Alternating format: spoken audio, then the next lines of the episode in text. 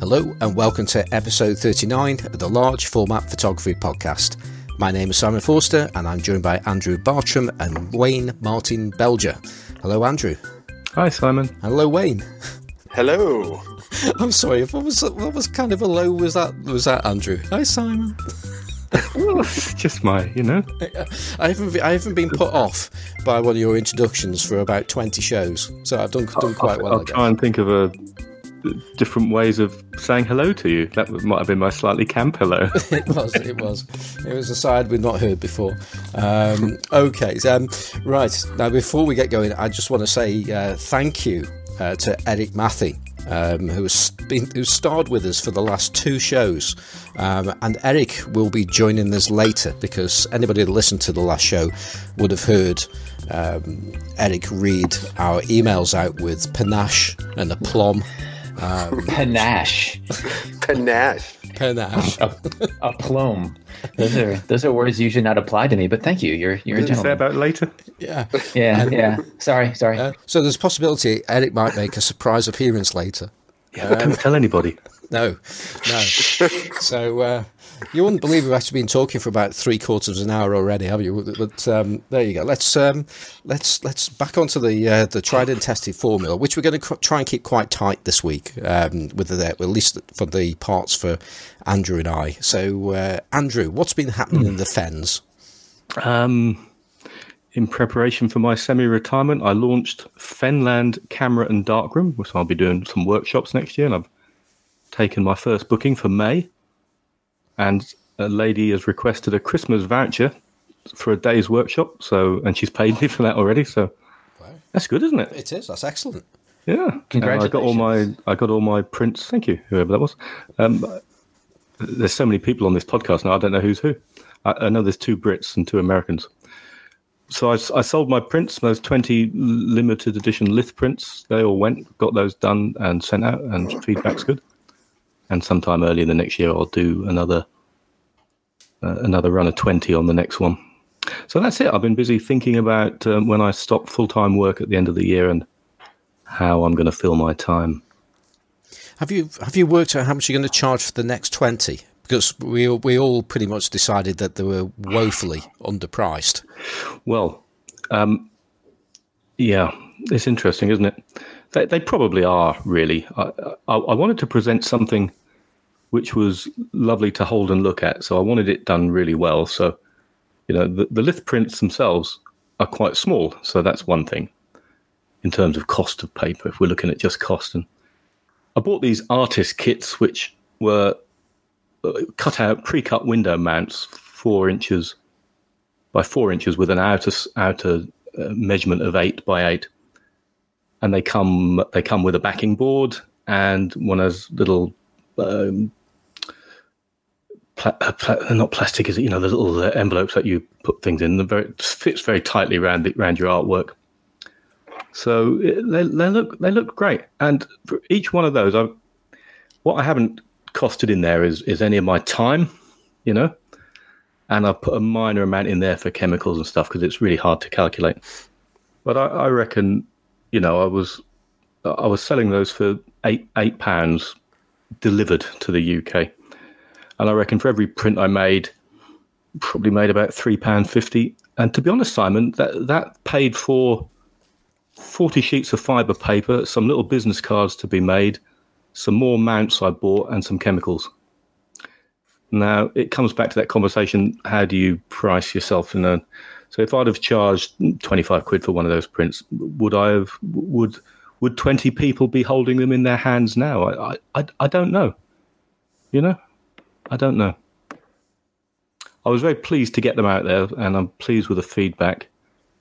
And and it is what it is. But I think the next ones will probably go um, instead of eight pounds, they might be ten. Does that please you?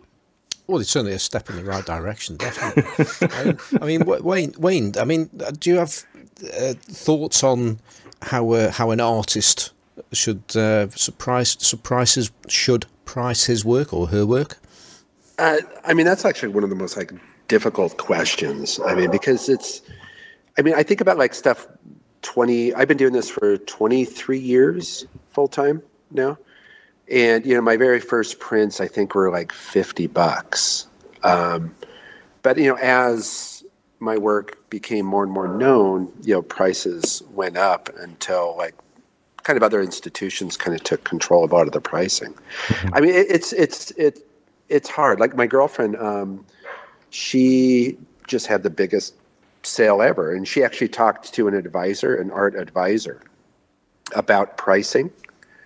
And he looked at her work and was going over the work. He said, "Your price point is way, way low. You need to bring it up." And you know, her first thought was like, "I, I can't charge that much for a print."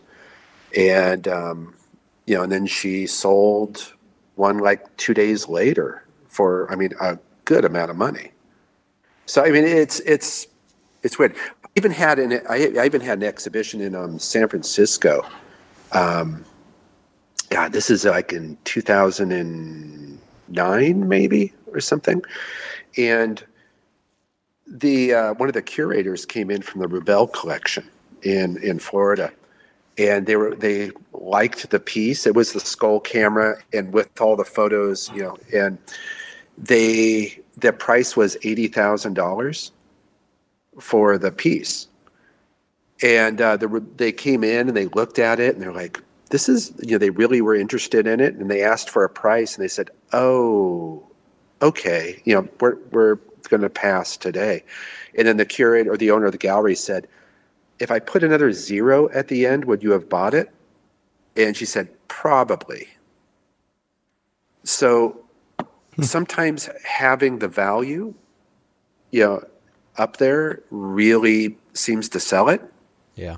Um, but it's, I mean, God, it would have been eight hundred grand. Yeah. you know, but you know, she wouldn't add on another zero really quickly. But um, you know, so it, it, it it's difficult. It's really really hard to say. A lot of it is like, you know, if people are really liking the work, it's getting out there, and you know, you could charge more. But think- um, I, I think a lot of it it's going to be down to your your personal circumstances at, at, at the time and where you are in your, your, your career, if you like.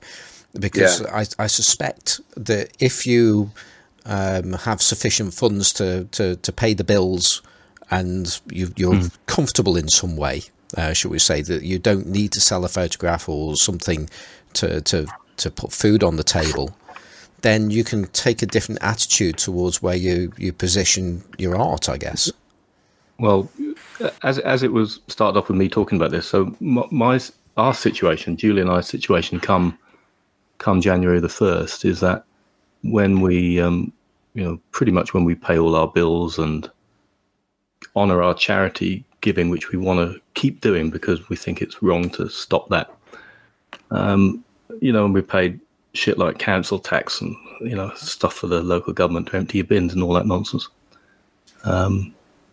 I think we've got about eighty pounds left. Um, that's um, so we're pretty close to that. Um, you know that point. There's not much we can we can cut back on. Um, yeah, so I said, "Oh, I can feed us on eighty pounds. No, you you just have to make your clothes last a bit longer. We've got lentils in the fridge, and you know Stockwell's value Weetabix and nonsense like that. You know, we'll be fine." So we're um, to be fair, you know, I, I was very pleased that people bought some prints, and with the money I generated, I was able to reinvest into materials because I wanted to see, I wanted to test the water to see if that was a model that would work. You know, some people, yeah, some people said, "Well, that's not." You know, you're selling these things way too cheaply, and I said, and I said, well, maybe, but I'm still making thirty or forty percent profit on it, you know, but again, not counting my time. Because at the moment, I don't really need to count my time. I'd be making these prints anyway for the love of it. The workshops, Yeah, I'm start, the workshops I'm starting to do. But, Simon, you know, I, I, you know, I've been doing this for thirty odd years, printing and making analog phot- photographs. All that knowledge and, and experience, I just share anyway. I would do, and I do. Hmm. But you know, so if I'm going to offer workshops, I, I- I know people tell me, well, you should charge 150 pounds a day, and I know that. I know, you know, because people who do that, you know, kind of for a living, Um, although I think even with those people, it's not their only source of income, but they don't always say that. Um, you know, so if I charge fifty pounds for the for someone to come and spend the day with me, it's I'm honoured that they want to come and spend some time with me, and I get loads of fun out of it because I can, you know, I've got one lady who said, look, you know, I've got very limited mobility, um, I haven't got a lot of money, but I'll I'll happily pay you fifty pounds. Can you teach me how to develop film and show me some basic darkroom stuff? And if you can take me into the fens and do some photography, that would be brilliant, you know. And so, you know, there's there's a there's a whole group of people out there who'd love to do workshops, and you know, even finding a spare fifty pounds, you know, let's call it fifty dollars, is hard for them. They haven't got it, right? Yeah. Let alone one hundred and fifty. you know, so you know, i I, am just attacking a different end of the market, and I think it's an untapped part of the market, really, because from what I can work out from the feedback I've had from the uh, bookings I've already got, you know, well, the danger is that you know we want to go away in the caravan and do other stuff, and I've got other other commitments outside of photography, and I've got stuff to do around the house. I've got 30, 20 years worth of decorating in the house to do, and you know, bedroom renovations and goodness knows what.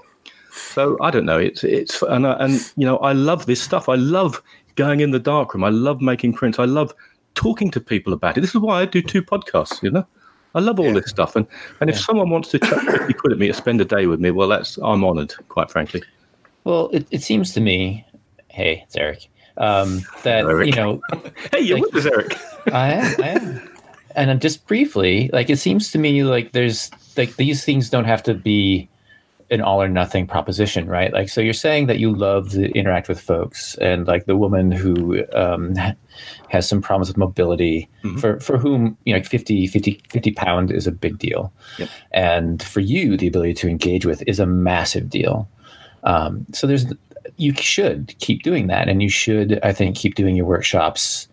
Uh, at low prices just to get people into photography who otherwise wouldn't be able to do it. Like that's that's amazing.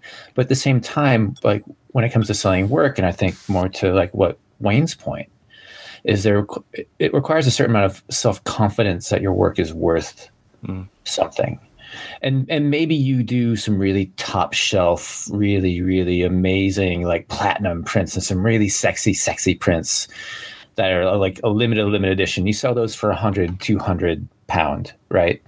Mm. For the people who are up in that sort of more rarefied, I put that in air quotes, air, and then produce the other sort of normal RC prints for 10, 15, whatever, and test the waters that way, mm-hmm. right? So mm-hmm. collectors can come to you and say, it's a beautiful print. I want an archival print I can put on my wall and say it's worth something. And there's something for them. And you don't have to feel like you're shutting off the, the lower cost prints for the people who couldn't afford an $800,000 piece right? Um, but it does require the self confidence that yes, your work is good, and yes, by God, your work is worth that. Yeah, which is also um, tremendously um, difficult. Yeah. Also, um, yeah, I mean, like I usually don't calculate in my um, like expenses. You know, it's like, what is it worth to me?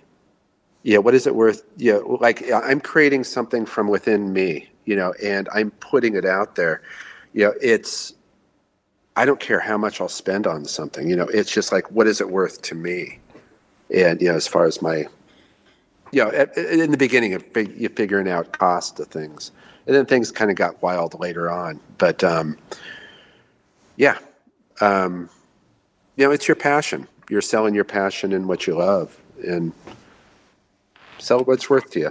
And it is nice too. I do get like wanting people to have it in their hands especially you know people can't afford it. Um, one thing I've done, I've like I've probably given away too many prints to people who like uh, you know want to do a barter or a trade or uh, you know different things just because I knew they didn't have the money. They really liked it, and we figured something out. You know.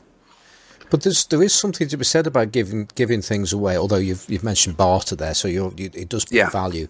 Um, but uh, somebody I, I, read it somewhere or somebody t- told me once um, that it's it's better at times to actually give your t- give your time away if it is away freely than to than than to sell it cheaply.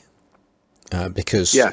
ultimately by selling discounting whatever it is that you're selling whatever that whatever it is that you're selling that then actually sets the value of your work or the value of your services and so Yeah, yeah. which is why you know lawyers will do pro bono work and, and, and so on but they're not going to do it for you know a, a, just a small amount of money yeah they'll do it for a full amount or nothing and um, and I think that's that's Well, it that's depends- something go on Andrew It, sorry, it depends on your audience because I, you know, I, w- w- one of the humbling things I've done in the past is um, before I took over running our local Remembrance Day poppy appeal. Like, you don't have that in America, do you? Poppy appeals. Anyway, don't worry about No. it. So, uh, we, I, I would knock on the poorer parts of. You know, the village I live in has got some very rich people and some very poor people in some pretty appalling accommodation, and I and I knocked on those doors and I spoke to people and and the lady said, "Well, yeah, I want to I want a puppy, but I've a- I've actually the only all I've got now is is fifty pence till I can till the pension comes out, you know, next day." And she said, "I'll give you that." And I said, "No, no, just have a puppy." She said, "No, I want to I want to I want to give you that." So so to those people, Yeah. you know, a fifty pound workshop or a ten pound print is a is a fifty pound print to to you, Simon. You know, who's got loads of money. you know what I mean? So I don't know. I, I get all the points. I take all the points on on board.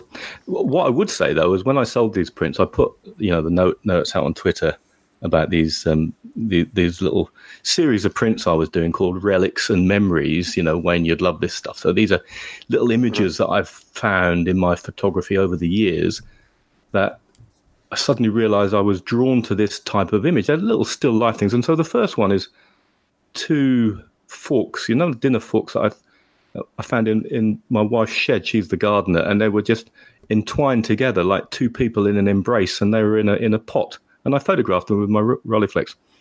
And so that became the first one. And, um, and so I, I put this tweet out. So look, I'm, I'm going to make these 15 prints, and if anyone's interested, I'm not going to sell them for a lot of money, you know.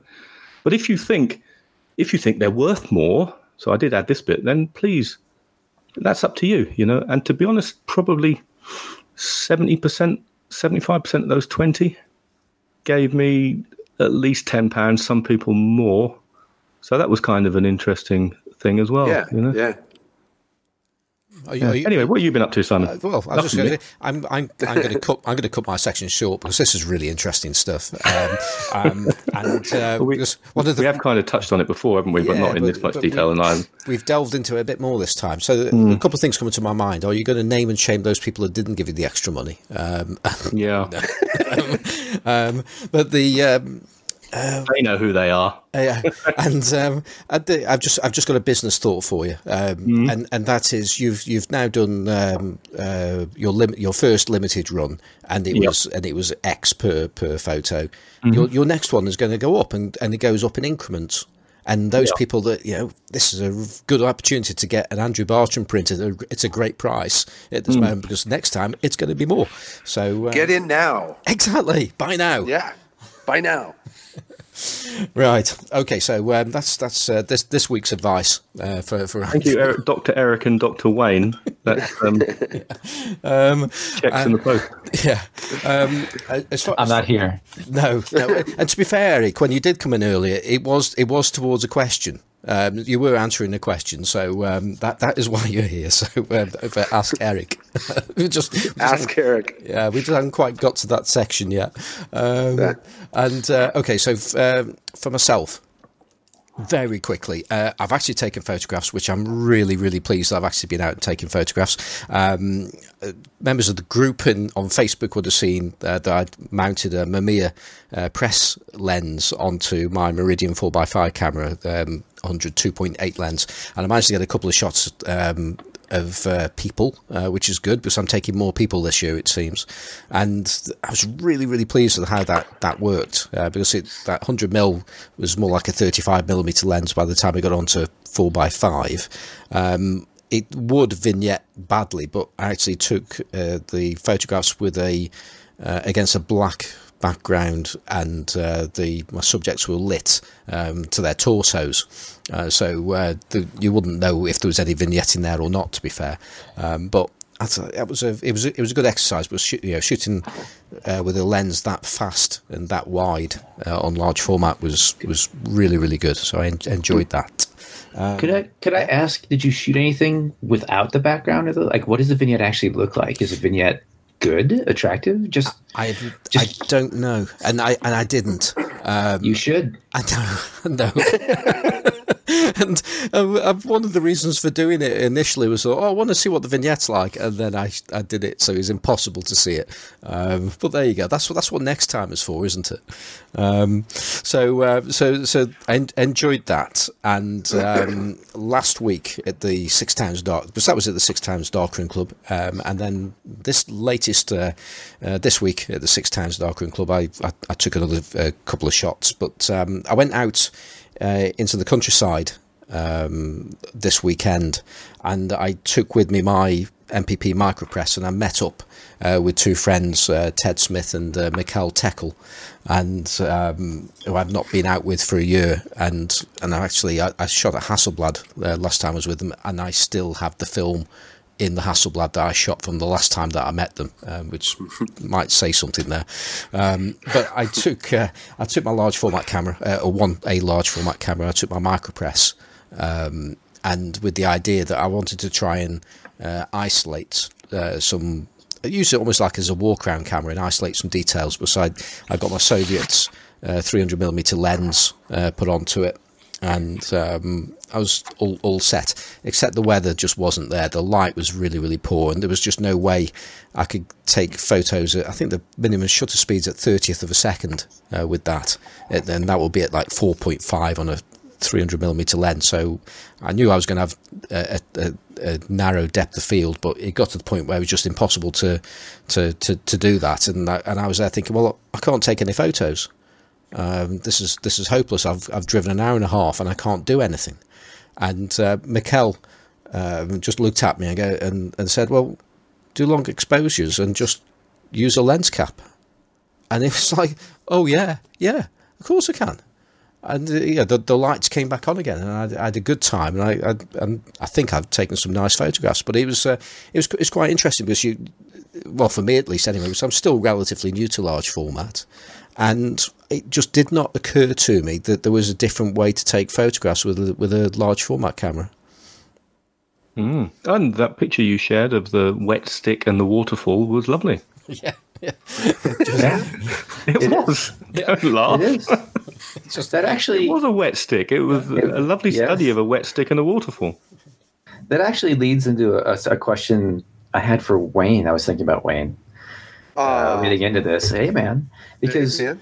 because Wayne, you don't have a formal photography background at all, No, no, and not at all. for you, a shutter is literally most of the time your hand or a black card. Like that's the shutter that you're used to. You do all pinholes, right? So yeah, when you hear, you know, you just do a long exposure with a lens cap, what do you think? Besides, that's what I always do. Like, Oh, well, that's I- all I know. You Right. know, um, the only other camera I, I own that has um, a lens is my cell phone. Um, even though I've been a photographer now for you know 23 years, but it's so that's all I know. And it's actually when I you know set up a photo shoot, I kind of see everything through pinhole.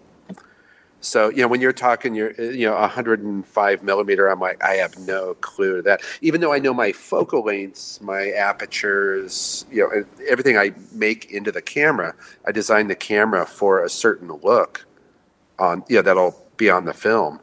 But yeah, um, as far as lenses, I have no clue. Does that answer your question, Eric? Eric, Eric, come back. sorry, sorry, I had to unmute myself.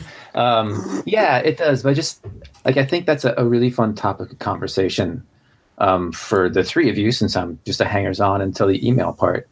You know, like the, the like pinholes, like this large format, but pinholes is a whole separate beast.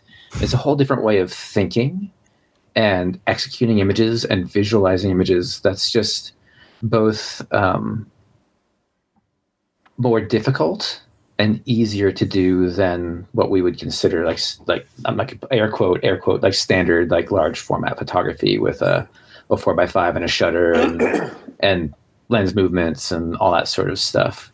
Um, so I think I think that's a really interesting topic for for us to explore, right? And and what that does for your creative process.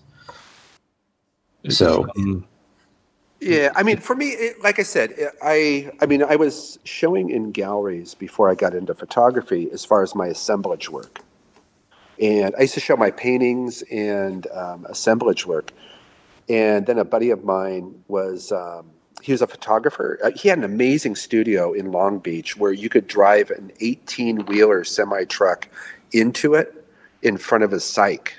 You know, and he used to shoot um, all the brochures for Mercedes and and Nissan. Just this amazing studio. And he was making a pinhole camera for a special feel for a Mercedes ad. And he made one out of foam core, and it really kind of sucked. I mean, it was just, you know, it was it was didn't wasn't stable at all, and he had to tape the film in, and it was just a pain in the ass. So I machined him, you know, a camera out of uh, aircraft aluminum because I was working as a machinist at the time, and um, I created this camera. I ended up uh, borrowing it back from him, trying it out, fell in love with photography, and that was my photography training. You know, it was just trying to figure out how this thing works. And then he um, let me borrow some uh, darkroom equipment, and then so I kind of figured out on my own. This is this is early days of internet, even you know, so there wasn't even a lot of information out there but so I kind of came up with all my own stuff because I'm just kind of a fanatic about engineering and figuring out, and I love math, and kind of came up with this whole thing that's now my career for 23 years. And of course, these days you, you mentioned the internet. Uh, Eric, uh, Wayne, sorry, uh-huh. one of you mentioned the internet. Wayne, yeah. um, if you want to make a pinhole camera now, and probably 50% of my image making is with pinhole cameras, both ones I buy and ones I make, um, you can go and type in something like Mr. Pinhole and you go to his website. And then you say, well, okay, I've got, I want to have an image circle of so big and I've got a box that's so deep. You know, what size, what's the optimum pinhole? Because for every focal length, I'm waving my fingers around like air quotes there because, you know, what, what do we call it? But focal length is fine. Pinhole aficionado and the, the late Eric Renner used focal length when he described the distance between the pin and the film plane. So that's yeah. good enough. It's good enough. Then you, you just get the optimum size. So, you know, then, uh, so the, all the math you don't have to do. So, you know, to do all that before, um, before uh, before the internet. You know, was, uh, was, was wonderful. But Pinhole yeah. is just is just the way to go, and it's it's the most simple form of. I was out um, last weekend with two coffee cans with 0.3 of a mil pinhole in them that I'd made with a fine drill and some sandpaper and some brass shim and some paper yeah. wedged in there, you know, and it's just about as pure as, as it gets. And you know another thing that's it's popped up Eh, and especially when I go into you know different places and I want to photograph people and connect with people, people are so fascinated that an itty bitty hole is there, and they become more engaged with the camera, become more engaged with the subject and the whole story, and want to know about it, and then ultimately want to be involved because it has this little hole, and they're fascinated by how that works. And so, I mean, it's like, and I've seen like being in like um, the like the refugee camps of Lesbos or or Syria or Gaza or wherever I've been with these cameras. I've seen other photographers come in, and people shy away. Mm-hmm. You know, hmm. they'll see you know the big lens there, and people go the other direction. I actually had one Syrian refugee tell me um, he's actually uh, in the Us and Them project, the uh, one of the the uh, portraits I did he told me, he said, he goes, and this is, he just crossed the Aegean Sea from Turkey to Lesbos. And it was that morning that I ran into him and I started hanging out with him and getting to know him. He told me that whenever he sees anybody with a gun or a camera, he considers them a terrorist because they are there to just take. And he saw my camera was intrigued by it, couldn't believe that an image could be made, you know, through that hole. And what I do too is I take Polaroid because my cameras will take Polaroid backs, and I give the person I photograph a Polaroid. And you know, so they're amazed that an image could be made through that little hole. But um, yeah, extra benefit of having a pinhole camera. People like it. Yeah, and if your pinhole camera is you know, a tin can, then it's a talking point in the same way as if your camera is a skull or you know something made out of crucifixes or body parts. Yeah, I, I had a I had a photo shoot in um, New York. Um, I was doing with a skull camera that got a lot of attention in Central Park. I mean, when you have a human head on a tripod, you know, it's um, you do get some attention. I had a cop come over and he's like, "You can't have that here," and he just gave me a bunch of shit about it. And, and so you know, kind of backed out of that. And I didn't have permits or anything. Actually, I, I with uh, I have another. I have two human skull cameras. One's called the um, third eye camera, where light comes through the third eye of the skull. That's where the pinhole is, and creates an image on you know on the four by five film inside the skull. But I have another camera called Yama, that is just a ton of metal work on it. It's a pneumatic camera too, so you, it has an air tank where you hit a switch and the skull separates, and you put the four by five film in, and then hit the switch again and it closes around the film. But I, um, it's a stereo camera through the eyes hmm. of a 500 year old Tibetan monk skull and the divider goes down the middle of the skull, so it creates two side by side images through the eyes of the skull on one sheet of four by five film to create a stereo image. But I was doing a photo shoot in Montreal with that camera, and I was um, with that camera. I I set up photo shoots that study the mythology of um, deities and icons, and I do what I think a modern incarnation of that icon or deity would look like today. So I was doing a photo of uh, Saint Marguerite Bourgeoys in the middle. Of, she's a patron saint of Montreal, in the middle of a street of Montreal, and these two. Um, you know, also, you know, huge crowd forms because you know, again, I got a human head on a tripod, and two cops show up, and they said, you know, what are you doing? And I said, uh, I'm sorry, I'm just doing a photo shoot real quick. And they said, With that? And I said, Yeah. He said, Is that real? And I said, Yeah. I said, Is that okay? He's like, Oh, yeah. Is it okay if we watch? And I was like, Hell yeah. You know, it was just so different. But um, I forgot my point. I just started rambling. I had too much coffee this morning. I wouldn't. I wouldn't worry too much about that. And and I think Andrew, this might be a good point to introduce our star guest this week. Oh, you mean we're actually going to introduce him? I think it's oh, about time. Sorry. Yeah. No, no, no, no, no, not at all. It's um, yeah. Let's let's let let's uh, go to that section of the show because I think that's a good time to do it. Okay. Well, this week, if you hadn't realised already, we've got uh, following on neatly from Eric, the two Eric show. If you recall, listeners to the last show or the last two shows, when Eric got to the end of his mail trail bike ride, he ended up at the uh, what I now understand is a converted 1940s diaper washing factory. Okay, nappies for yeah. the UK listeners in the dusty border town of Tucson, Arizona. So that's where um, Eric ended up at the uh, studio and house, I guess, of Wayne Martin Belger.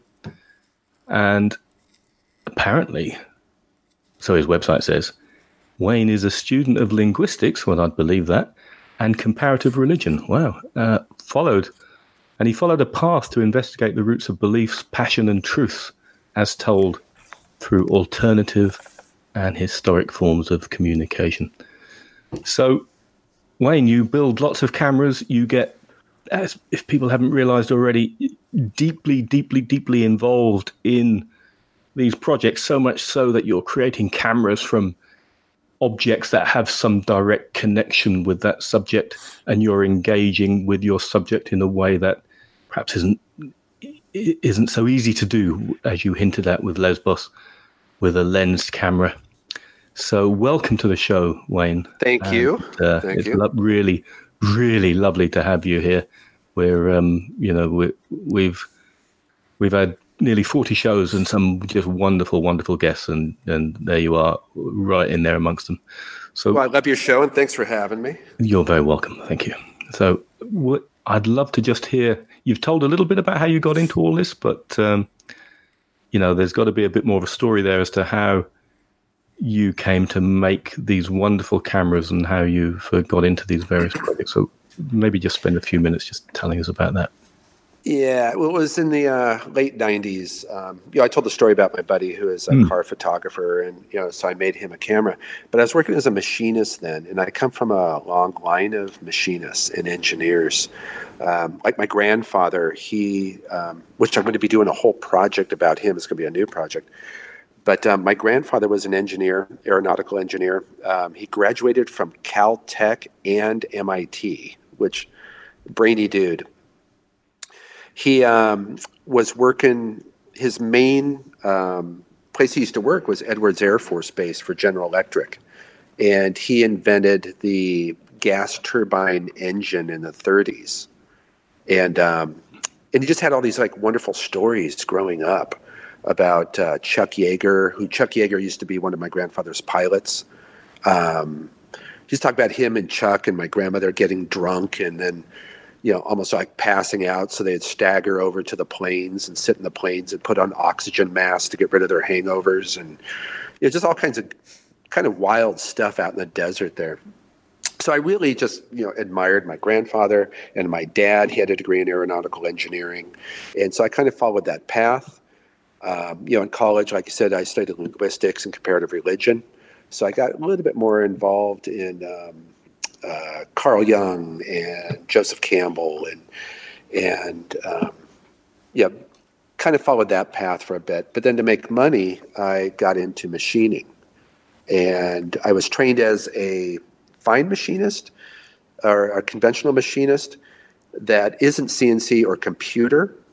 So it's like the old school turning cranks, you know, where you got to know your speeds, your feeds. Um, you got to smell the coolant, you got to just all these techniques on actually working with different metals and to you know create different shapes and forms with um, like aircraft aluminum and titanium and all these different alloys so i was uh, like i said i was uh, working as a machinist when that buddy of mine um, was using that stupid foam I shouldn't say stupid. He might listen to this. It was a beautiful foam core camera, but you know, it didn't really work too well. And then uh, made him a camera, but what he didn't expect about the camera was uh, when I gave it to him, it had a Pablo Neruda poem etched in the aluminum on the top of the camera. It had bees because I was a beekeeper. I had bees crawling in and out of keyholes on the sides of the camera, and it had just all these like gears and different things on it just because uh, when I was working as a machinist, when I was training as a machinist, my uh, the lead man always trained me to make a tool as an extension of my body, an, an extension of me. So if I was making a jig or a tool, I would make it as an extension of me, and it would also uh, be made for the uh, process that it need to be made for so I made that camera for my buddy Brian, and and still doing the same thing. You know, I'm making a camera for me that's part of me and part of the subject it's created for. And like we brought up earlier, I've never had any photography training or anything, so it just seemed like I was making a new tool. If that makes sense. It certainly does. Yeah. So, at what point did you sort of bring this combination of being able to machine and make beautiful objects and kind of link it with a with a cause, you know, because if you look at your website, you know, waynemartinbelger.com, there's just, you know, uh, a, a dozen or more sort of projects that look from maybe the last 20 odd years, you know. And so each one is is a, is a handcrafted camera. You've mentioned the Yama Tibetan skull, and I'm staring at a picture of that now, and it's the creepiest thing I've ever seen. I, I can it's see the not creepy. Well, it, okay, but I can see the eyes boring at me, and it, it's it's got eyeballs in. I'm sure they're not real eyeballs. But so when did you? When did? What was the first project, um, and how did you get into it? Uh, the first project, well, there's a camera called Classic Camera, and I made that one because I made that. You know, the other camera was called the B camera, which is on the website. Uh, I made that for my buddy Brian, and he still owns it today. Classic Camera was just from some parts I found, and the rest was all machined out of aircraft. And that was to really kind of learn and burn a bunch of film and see what it does. Also, um, uh, the classic camera has a reversible um, uh, focal length. So the front plate on the front uh, has the, there's these uh, four finger screws where you could flip around the front plate and make it super wide angle, and then flip it around, make you know more telephoto, and then there's a mid plate to make it like just in between the 2 mm-hmm. So I just did a lot of experimenting with that camera, and then from there I got into um, another camera called Headlights, which I found this old halogen bulb system. So it was a camera that had its own self-supporting lighting system because I wanted to see if I could do more stuff at night with Pinhole. But then the real like first like theme camera or a camera that was that I created um, that had more of a direction was called Dragonfly, and and that comes you know back to my machining training where, like I said, I was trained that this device I'm making needs to be part of me and at that time, I had a uh, just a lot going on with an organization I was also doing some side work for called Find the Children. I was working uh, for an organization. It's through the Justice Department that does uh, looks for missing and exploited children, and I was working division that was mainly looking for kidnapped children through Southern California and Mexico, and I had gotten back a report that one child I looked for for about a year and a half was found dead, um, not far from the house, and it just had a lot of impact on me. And I created this camera, the Dragonfly camera, as like a shrine or an altar to her. And that camera I just photographed the lives of children with. And so um, that was the very first um, camera that you know had a theme kind of thing going on. And then um, you know, after that, I would create a camera for something I really wanted to learn about or study or some subject I wanted to dive into. You know, I'd do tons of research first and then I'd start getting a feel of the project or what I wanted to learn and start gathering artifacts. And then I would make a camera for, for it and then dive into what I wanted to learn as far as a subject. I, I just want to just drop in there. Anybody that's listening to this in front of a computer, um, then head over to uh, waynemartinbelger.com and uh, and just just scroll through. Um, if you've not been on Wayne's site, it's it, it, you're, you're in for a treat um, because it, his cameras are extraordinary.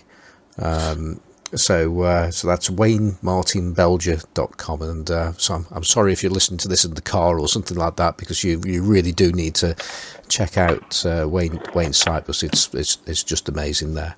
Yeah, um, the, the, way Wayne just sort of glibly, almost casually gl- gl- talks about these cameras and glass, I'm thinking, well, man, that Dragonfly camera is like, it's, it's like a, a proper work of art, you know?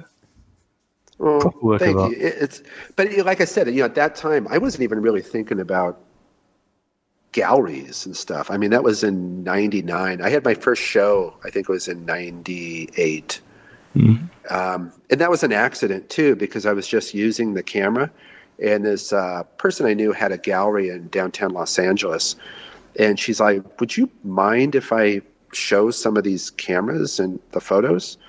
And I was like, you know I didn't really. I was like, well, you can if you want to. You know, I just make them for me. You know, it's just my, yeah, it's my way of connecting with something or subjects I want to get involved with.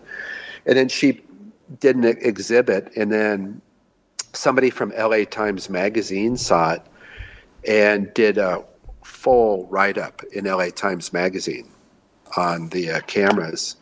And then all of a sudden, yeah, there was just a big big thing about it, and I thought, you know, maybe I could, you know, do this as a career later on, and then it kind of took off. Well, be, but be, um, I was going to say before we talk about more cameras, I'm I'm just thinking you, you can't you couldn't have just just started to oh I'm going to make cameras and then all of a sudden you're making extraordinary looking cameras and were you were you ta- doing the other kind of artwork before you were working on cameras? Yeah, I was doing installation art. Like I, I would have, um, and it becomes.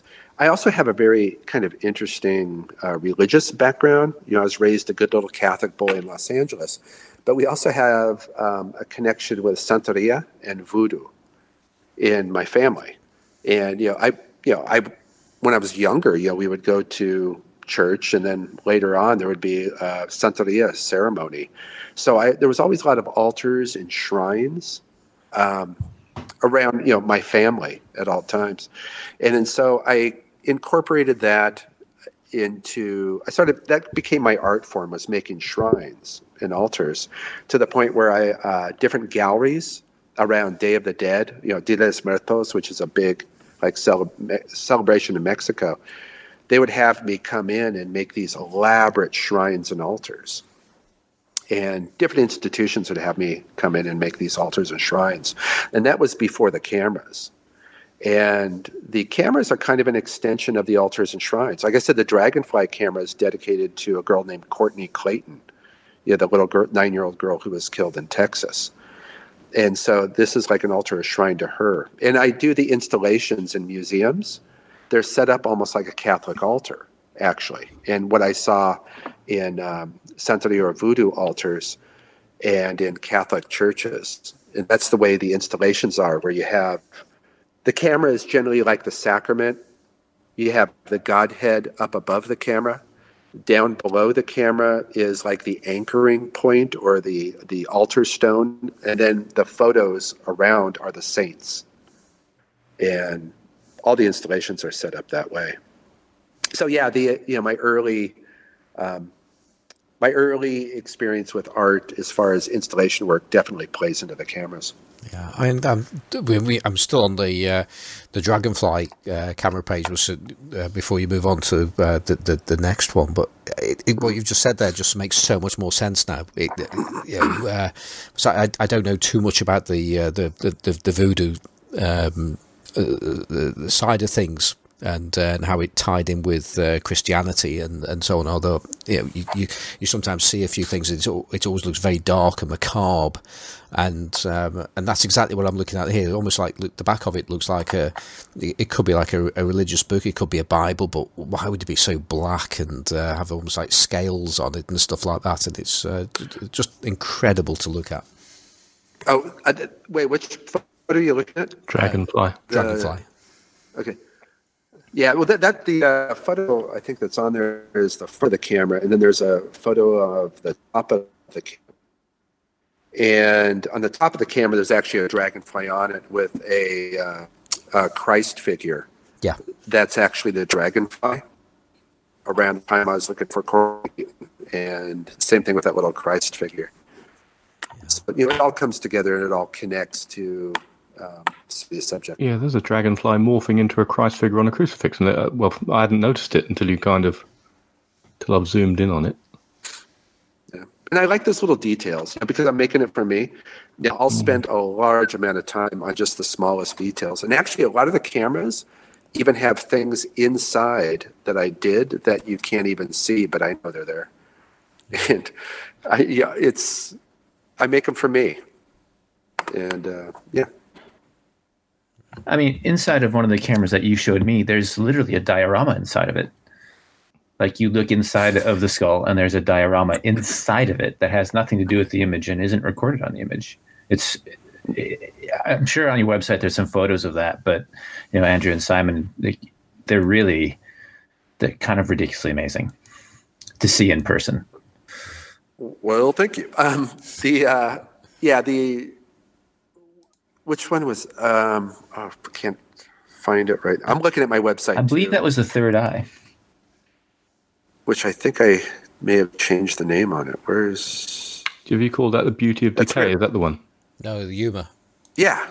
Darn. I think that might have been the humor. yeah, you. the one because it was the. I looked at the back of a skull, and there's a diorama inside the skull to represent the things that you thought maybe the person that the skull belonged to saw. Yeah, actually, I thought I had a photo of the. Uh, I don't see it on here, but I had, thought I had a photo of a, a, camera shot from inside the back. Yeah, so inside the back of the skull. Um, when I got the skull, it was actually inspired by a friend of mine who was who lived in England, and he had. Uh, I was talking to him, and he was really religious, and I told him I had this idea of making a, a skull into a camera um, to study the beauty of decay. Yeah, because you know, skull is the symbol of decay, and he um, he got a little upset with me, and you know, he's pretty hardcore born again Christian, and he's like, "You can't do that. That's sacrilegious. You would. That's terrible." And we went around the cor- corner in a car, and there was a bunch of cow skulls being sold, you know, for decorations. He's like, "Oh, I want to get one of those." I was like, you know, what a separation from you know, the human skull is, you know, completely sacrilegious. That's a big no no. You can't touch that. And then he goes and buys a cow skull to decorate his backyard. You know, it just felt like such a separation from nature. So, you know, of course I wanted to get into making it. And then um, he had a, he was kind enough to hook me up with a friend of his that was in England who his uncle or great uncle was becoming a doctor and had a box of bones in their attic. And at the turn of the century, to study medicine, you had to have a complete, you know, skeleton. But they didn't make plastic skeletons then. So he had his bone collection. That skull was part of the collection. I talked to him and he said, Yeah, sure, I'll send it to you. And sent it to my mom's house, told her not to open the box. And then um, got it and sat with it for about a month and just really connected with it before I started working on it. And then um, what, what Eric was talking about is in the back of the skull is a diorama I made because when I cut the skull in half, I had a dream for three nights in a row that I was looking out a window from inside a house, and there was a sunrise with two trees outside the uh, the window, and there was some toys on the ground, wood floor, and weird wallpapering. So I built that entire scene, that whole diorama, into the back of the skull. And then you look in a little peephole in the back of the skull and you push a button. That's where the spine would be. And it turns on the lights and you see the sunrise, the trees, and the inside of the room in the back of the skull. I don't know, don't know what to say really. Is is that the um, which skull is that? Is that oh, I'm a bit confused. You've got two skulls. You've got Beauty of Decay. Yeah, it's the Beauty of Decay. Beauty of Decay what project. What was called the Third Eye camera? Yeah, it's a third eye camera. Ah, okay. Yeah. Gotcha. Yeah, it's a third eye camera, Beauty of Decay project. Uh, what I've been doing with this, actually, there's a new documentary about this camera and me using it. Um, it it was going to do the the um, um, film fair circuit, the film. Mm. What do they call them? The big film things that they do, like Sundance yeah. festival, film festival, festival film festivals. Yeah, couldn't yeah. think of the word festival. So it's going to do the whole circuit, but then due to COVID, it all got shut down. So next year, it's booked at quite a few places. But it's this documentary about me going out on my Harley, and I go out to this place called um, uh, Wonder Valley out near Joshua Tree, California. Mm-hmm. And there's hundreds of abandoned homesteads all over the place out there. And the deal was like in the 50s and 60s, if you built a 12 foot by, I think it was 12 foot by 20 foot home, you got five acres for free. So in the 50s and 60s, people went out there and they built these homes, these little micro homes. They would live in them for a while, but they didn't have electrical service most of the time. They didn't have plumbing at all. And yeah, they would just abandon these places. But a lot of them were all completely abandoned with all their stuff in it. And you would go into these places and it would be like you're stepping back in time. Like part of the roof would be caved in. There's animals living in in Chester drawers or in cabinets. And you would touch clothing in the closet and it would just kind of disintegrate and I'm just kind of fascinated with um, the decay of them and how they're going back to the earth. And um, so I've been out there quite a bit. So the whole documentary is about that project. And actually, on the website, the uh, Beauty Decay project, there's a wall that was just in a museum in January that I built, where it has the camera in the middle again, you know, as the sacrament and the Christ figure, and then the uh, the abandoned homesteads I photographed with the camera on the on the uh, wall. So you've got a you've got a wealth of subject matter for that camera because you know I've had a few trips to the states and what struck me is because, because of the vastness of your country. Very often, when things are abandoned, they're just kind of left, and people build stuff elsewhere. In in the UK, land is of such shortage that if you knock something down, something new gets put up pretty pretty quickly. Pretty quickly. Yeah. yeah. yeah this this I think part of my fascination with this project too was just American greed. Right. You know, and how people would just go out and build these things and then fill them with crap. I would go into some of these places, it was at least two feet deep of just crap on the floor that they filled it with. And then just leave it. Um, also, what was interesting too is I would document what I would find out there. And the number one thing I would find out there was bullet shells because people would just go shoot the houses too, you know, for the hell of it. Um, number two was American flags, as far as you know, the uh, consistency of finding certain items in different houses was American flags. Number three was Bibles, and number four was porn, and in that order, and just tons of it all over the place. And then what I do too is I'll um, grab a lot of those artifacts, which you can see on the website too, and I'll make frames out yeah. of the artifacts I find in the house and around the house. Um, I'll make that into the photograph. Um, I'll include all those artifacts in the frame around it. And also that in the the uh, installation museum installation, there's this painting of Jesus that I actually found in one of the abandoned homesteads, and that's right above the camera.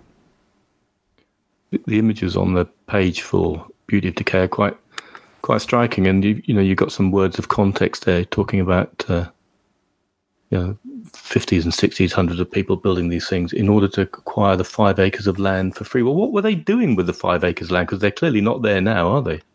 They're American. It? It's free. Right. So it's just that greed thing. It's just because they wanted to have it, they wanted to acquire it. Yeah.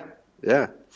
And some of them are creepy as hell too, man. Like you, you go into them and just everything's still on the walls and and like there was one place there was a big La-Z-Boy recliner in front of a desk and there was still bills from 1962 mm-hmm.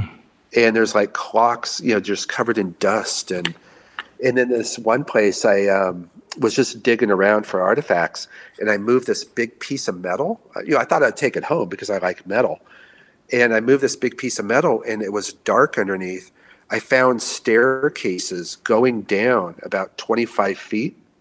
This is in the middle of just flat, nothing desert. And then you it went down a little hallway that jogged to the left, right, and then left, and opened up to a room with bunk beds with shelves full of beans and cans of soup and a little booklet on how to survive radiation poisoning. And it was somebody's uh, fallout shelter just sitting there you know, just um, yeah, this is a piece of history. But it was a little too dark to photograph in there. Well, I was I was going to say just a, a, quick side point. Um, having had some experience with the history of America and homesteading, you know, it's it's not necessarily always you know just it's free and, and greed for for some folks who go out to these places to homestead like something that to you and I in the 2000s who live in you know coastal cities or that sort of thing seems completely crazy. But you know, there are a lot of folks who just want to have a piece of land they can call their own, who don't really do well in cities or metropolitan areas, and they they don't identify with folks on the coasts. Um, you see a lot of that with you know conservative voters, you could say, or or whatnot. But they just you know they don't want to have anything to do with it. So like a little squat in the middle of nowhere sounds like heaven until you get to the actual harsh reality of being out there and trying to survive. And it's a whole different ball of wax, right? Yeah, yeah. I mean, part of the greed part for me is the uh, just filled with so much shit. Right. That's I mean consumerism's crazy. Oh, the consumerism was incredible. Like you know, you'll go into some of them. Like this one I went into, there was at least, God, I'd say at least like ten thousand videos, your know, old VHSs, and then like old broken VH VHS machines, and just you know, just piled and piled and piled of just stuff. You know, accumulating just stuff. It's just yeah, it, it, it's awkward, and I, and I do get you know a lot of people just want to get away, and I do get that. But I mean, this was just one of the harshest environments. I mean, there's no trees, no hills, no nothing around most of the houses, and then to not have electricity and to not have plumbing. You know, when you have a summer that's well over 100 degrees every single day for like two or three months. Yeah. You know, is. But they got five acres of land. I, I mean, I'm looking at some of these photographs on that on that on that page of some of the these little shacks, homesteads. They're not growing. They're not going to be growing much in that soil, are they? By the looks of it. No, not at all. no, you got to go shopping for food. Which uh, that was another thing. Is the only stores were a really good distance from there. Hmm. So who who owns that land now? Then has it has it gone back over to the government, or does actually somebody technically own that that land? Is it still in private hands? Um, a lot of well, what's been interesting in the last like four or five years is there's been a lot of kind of um, hipsters from Los Angeles paying the back taxes on the land, and then they get it. So they pay the back property taxes, and then you get the piece of land and they've been building like little getaway places for the weekend. It's usually like really wealthy hipsters, and then they'll make it like you know they'll have little parties there and and stuff. There was a couple places that were um, little meth labs too that I found accidentally. Which is one, one of them. Um, I was photographing a house, and you, you see this like little house with a chain link fence going around the property, with razor wire all at the top and then a whole bunch of blue barrels all over thrown all over the place. It's like you kind of know what's going on there. And there was this one time where there was a whole bunch of like lowrider cars just parked out there. And then i saw them coming out when i was in the middle of a photo shoot of a homestead. And they come over to me like what the hell are you doing here? And i said uh, i'm doing a photo shoot and uh, yeah, the skull is on the can on there, and he's like, "With that?" I mean, it was the same as the Montreal cops. You're yeah. photographing with that. All of a sudden, they're getting out. They're like, "Oh, that's cool, man!" And all of a sudden, I became the buddies of a meth lab in the middle of the desert. it was an adventure. It's always it's always an adventure when you got a, a uh, camera that's a little bit different, as you guys know. Oh yeah. Wayne, how did you get into the HIV project? What I, what I want to call Bloodworks. I think it's called Untouchable on here, but um, yeah. Either way, um, that was yeah. another real personal project. Um, one of my best buddies. Uh, I've been always been a rock climber and mountain climber, and and this buddy of mine who was a climber for a long time, um, David. He uh, we went on a surf trip actually to Hawaii, and he when we're out in the water, he goes, "Hey Wayne, I want to let you know that in my bag on the beach, I have some rubber gloves in case you know I get hurt." Because we were surfing a reef that was really had a reputation for just just messing people up. You know, it was just had really sharp coral underneath, and it was kind of a dangerous place to surf. And I'm like, well, why? I go, you know, we've been climbing. You bled on me, and he found out I'm HIV positive and and he was a bit of a statistic because he's he's um, heterosexual. He lived in San Francisco and he got um, HIV through heterosexual sex, and this is early on when it was still a death sentence. So he was telling me, you know, over time on how people basically shunned him in San Francisco, but there was a large HIV community in San Francisco but he started hanging out more with the HIV gay community, but they kind of shunned him too because he wasn't gay. So it was kind of the first feelings of that us and them you know, that separation, you know, like dividing people into different categories. So I made a project to study that. Um, the blood in the camera is actually my buddy David's blood.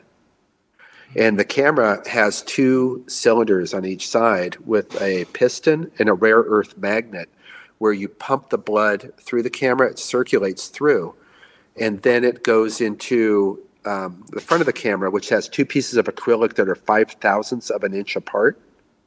It passes in front of the pinhole, and that becomes my red filter for all the photographs. And then I, I travel with the camera to different places, connect with different HIV groups, and do portraits of people with um, HIV and AIDS all over the world with it. So everything is seen through the actual blood itself. It becomes, you know, my number 25 red filter, basically. Yeah, I've I've just you might have heard my iPhone go. I just took a picture off the screen of your uh, camera just to probably share onto the uh, large format photography podcast Facebook group. But this is, I mean, how do you even begin?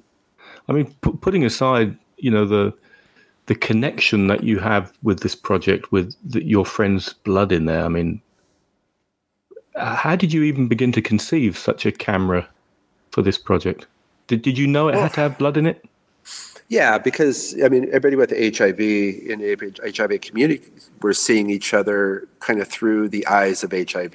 Yeah, uh-huh. you know, it was it was their connection, and so most people who kind who um, like visualize in their mind somebody with HIV, they kind of have a certain stereotype, and so I wanted to create something where everybody saw through the blood of HIV, yeah. but it was men women, children, grandparents, babies. Um, I've photographed probably about 80 or 90 people all over the place.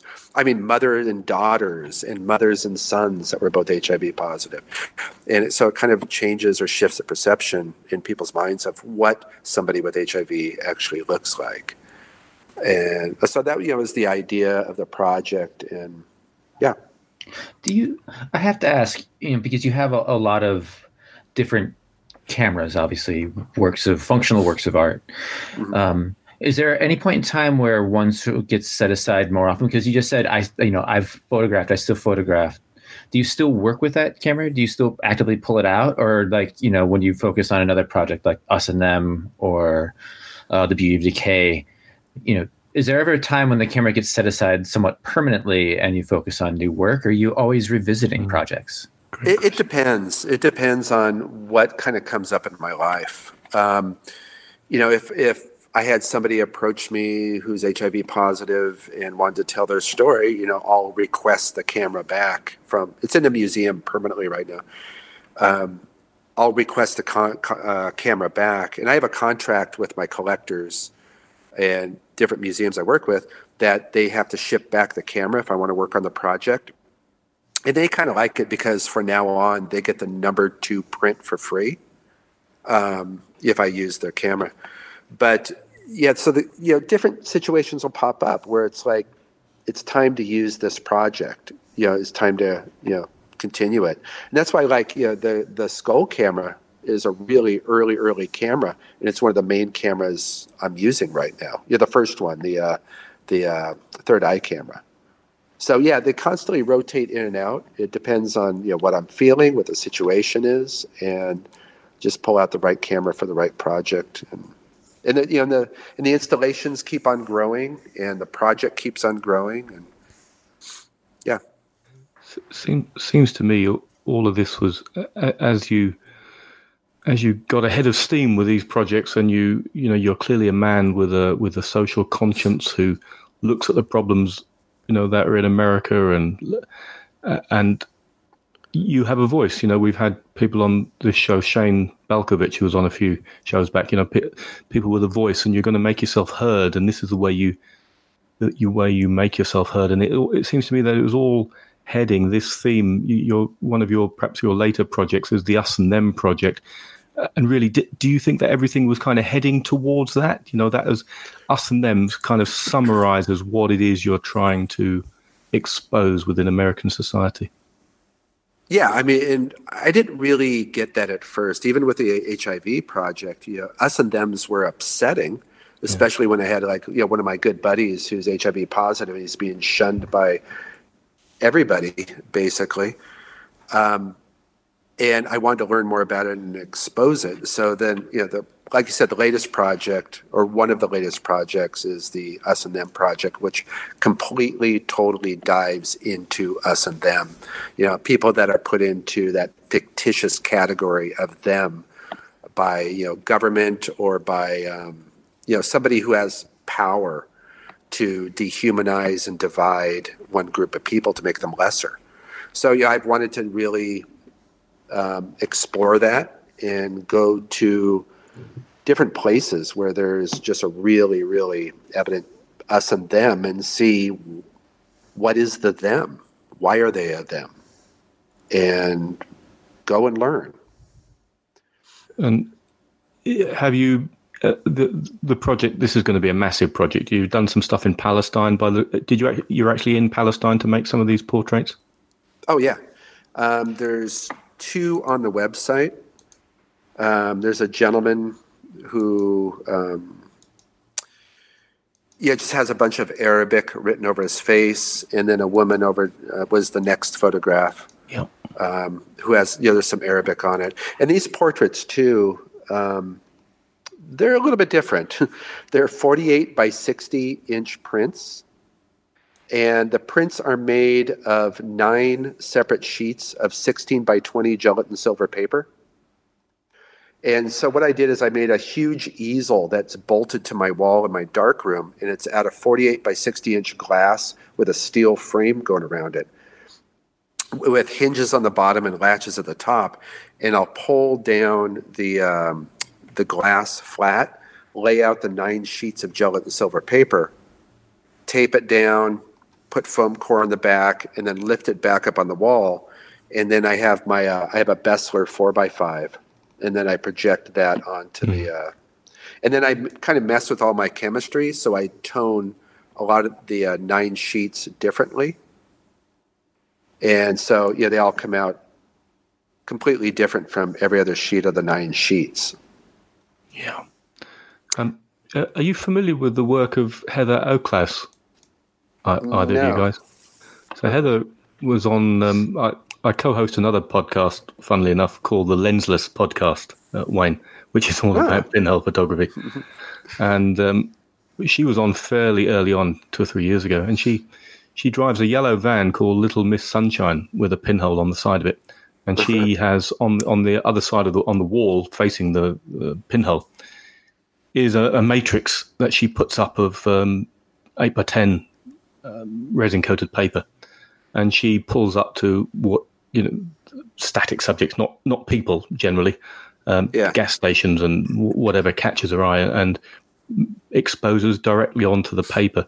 But she doesn't then make a positive out of that. She has these exhibitions like yours with a matrix of these prints, but they're all just make up one big negative image, and your brain eventually starts just making it into a positive. It's it's really interesting, and she's lovely. Hmm.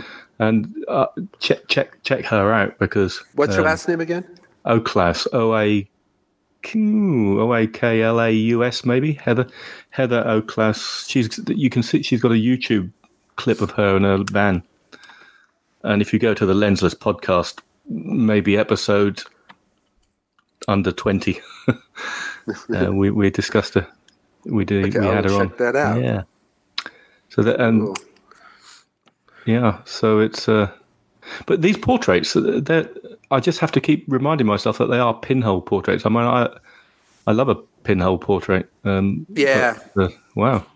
Yeah, they're all pinhole. Um, some of them, some of them are actually uh, Polaroid Type 55. Yeah. Which was my absolute favorite. Mm, um, Ansel Adams' favorite as well. Oh my God. It's like, you know, I've actually actually paid 500 bucks for a box of uh, Polaroid Type 55 before I went to Lesbos. Mm. And I got two sheet film sheets that weren't dry.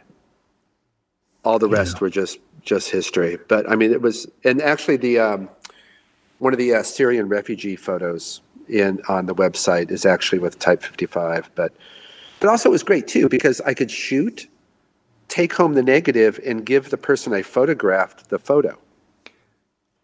And a lot of people like in Lesbos, you know, this is the only possession they really had. You know, it's the only photograph they had of themselves because they left absolutely everything in Syria. And You- so it was just so nice to be able to do that. Uh, I know you love the old Polaroid film, and I, I, I shot with six six expires six six nine and stuff in pack cameras for a long time. But uh, have you tried?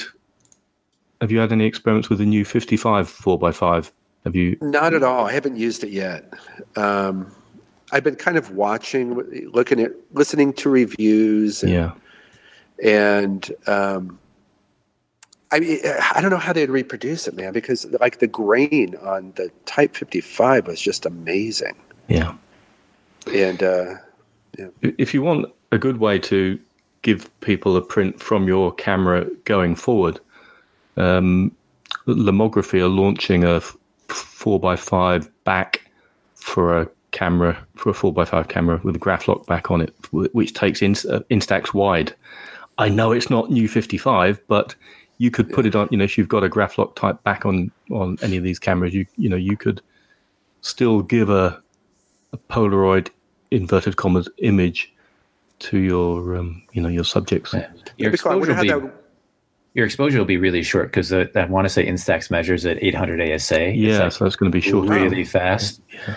So you'll literally with your hand be going boop boop like you know. which I've done before. Yeah, totally. It'll be pretty zippy.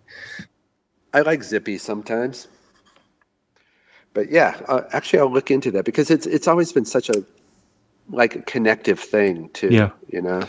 I mean, you can take a Polaroid picture you, or an Instax using one of the Instax cameras, but it's not being made with your camera, is it? With your skull or with your whatever it is you're using, you know. So Yeah, Lom- and that- Lomography are taking pre-orders at the moment. You know what they're like. These this company they they get Yeah. you to fund it for them. So I think that Yeah. you can back it. You can not back it, but you can pre-order it for ten percent off.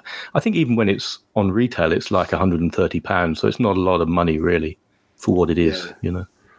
No, actually, that would be that would that actually sounds really decent because yeah, I do miss that being able to not because you know when I'm in some like if I'm in a war zone or something, yeah, I'm people are used to still even then you know seeing a photo on a cell phone or something, and you know I'm telling them that you know I'm shooting a photo, but they want to see it instantly still, Yeah.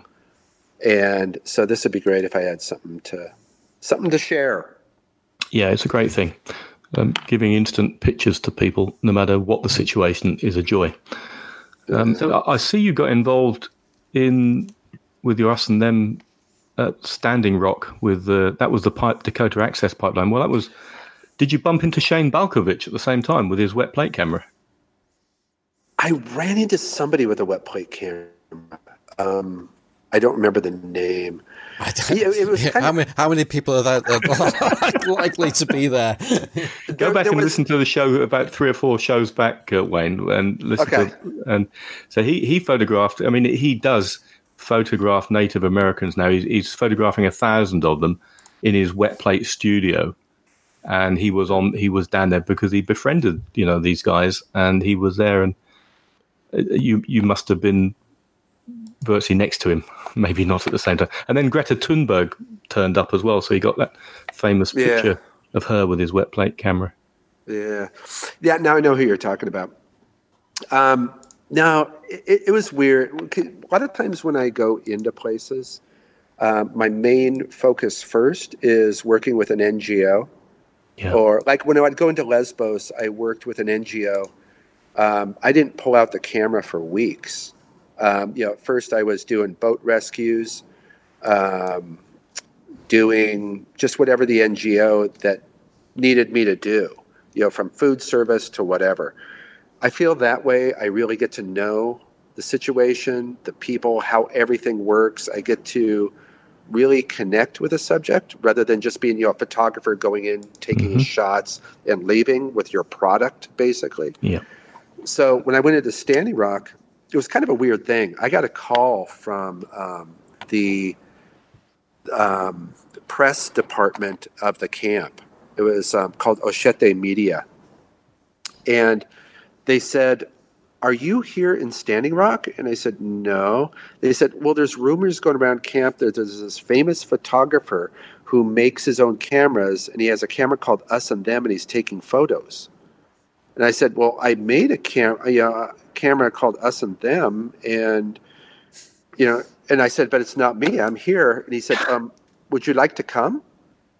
And so the next day, I loaded up my truck and I was in Standing Rock. Um, you know, drove from Tucson, Arizona to North Dakota. And the first time I was there, just there for a couple weeks, got to know people, just took like a couple photos. And then I um, kept in communication with um, a lot of the uh, people working at Standing Rock. And I went back um, and I was there for all of November and all of December, you know, when it was getting to like negative 12 degrees, you know, when it was just covered ice and snow. And did a lot of my, I think, some of the best work then.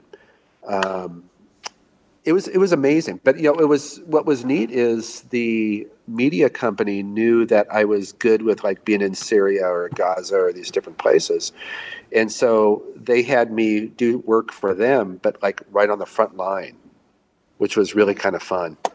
Yeah, you got I got you kind of get to be between the you know, the uh, National Guard, the Sheriff's Department, and hired guns, and then the water protectors. Yeah, just to document um, different actions what was going on. And then at the same time, you know, then I would pull out my camera and, and do some work. And it was a pretty, it was an amazing experience, you know, just, uh, just being there. And, and it was kind of neat. My first photo shoot was uh, of Chief Arvol Looking Horse, who's the chief of the Sioux Nation. And uh, he's on the site, but just really sweet guy. And then um, one of my favorite photos was of a Navajo transgender woman. Um, and the photo I shot of her was during a DAPL Sheriff's Department battle at this uh, place called um, uh, Turtle Island that was right at the camp. And she was amazing, man. She spoke nothing but Navajo um, while she was there in camp. And just a badass human. And it was actually on Thanksgiving Day, which makes it even more mm-hmm. puts more into the story. And actually, if you look at the photos too, something I didn't mention earlier is um, all the photos. You see, there, there's red writing on them. Yep.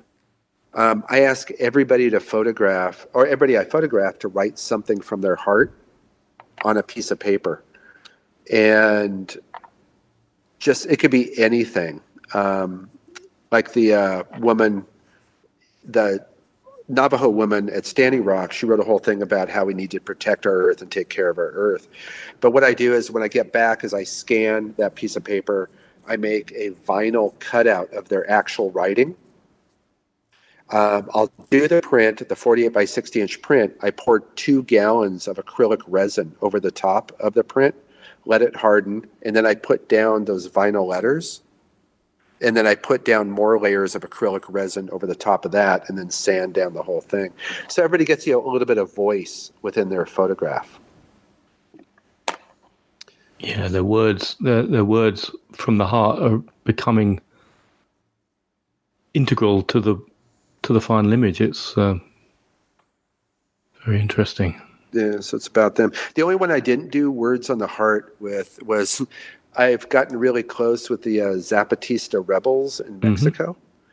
And uh, I did a photo of a, a subcomandante, one of the uh, you know commanders, and uh, and it was amazing. They set up like a couple hundred soldiers all lining the road, and I did a portrait of him in the middle of the road. And then I asked him for you know the words from the heart. He's like, "I do not have time," and I'm like, "Okay, you're good." I didn't. I didn't put, push the subject. How do you get access to these guys then? Because I don't know much about. them. I mean, I've heard of them, but I mean, they don't look like the sort of people that you just drive up to and say, "Hey, can I sort of hang around you?" Yeah, well, the Zapatistas are uh, they are extremely supportive of art. Like a lot of their uh, like propaganda posters or different things that come out are I mean, the beautiful artwork. So they really treasure artists. Um, they don't really treasure photographers coming in and taking again, Hmm. but they treasure art. So I have a friend who's connected with the Zapatistas.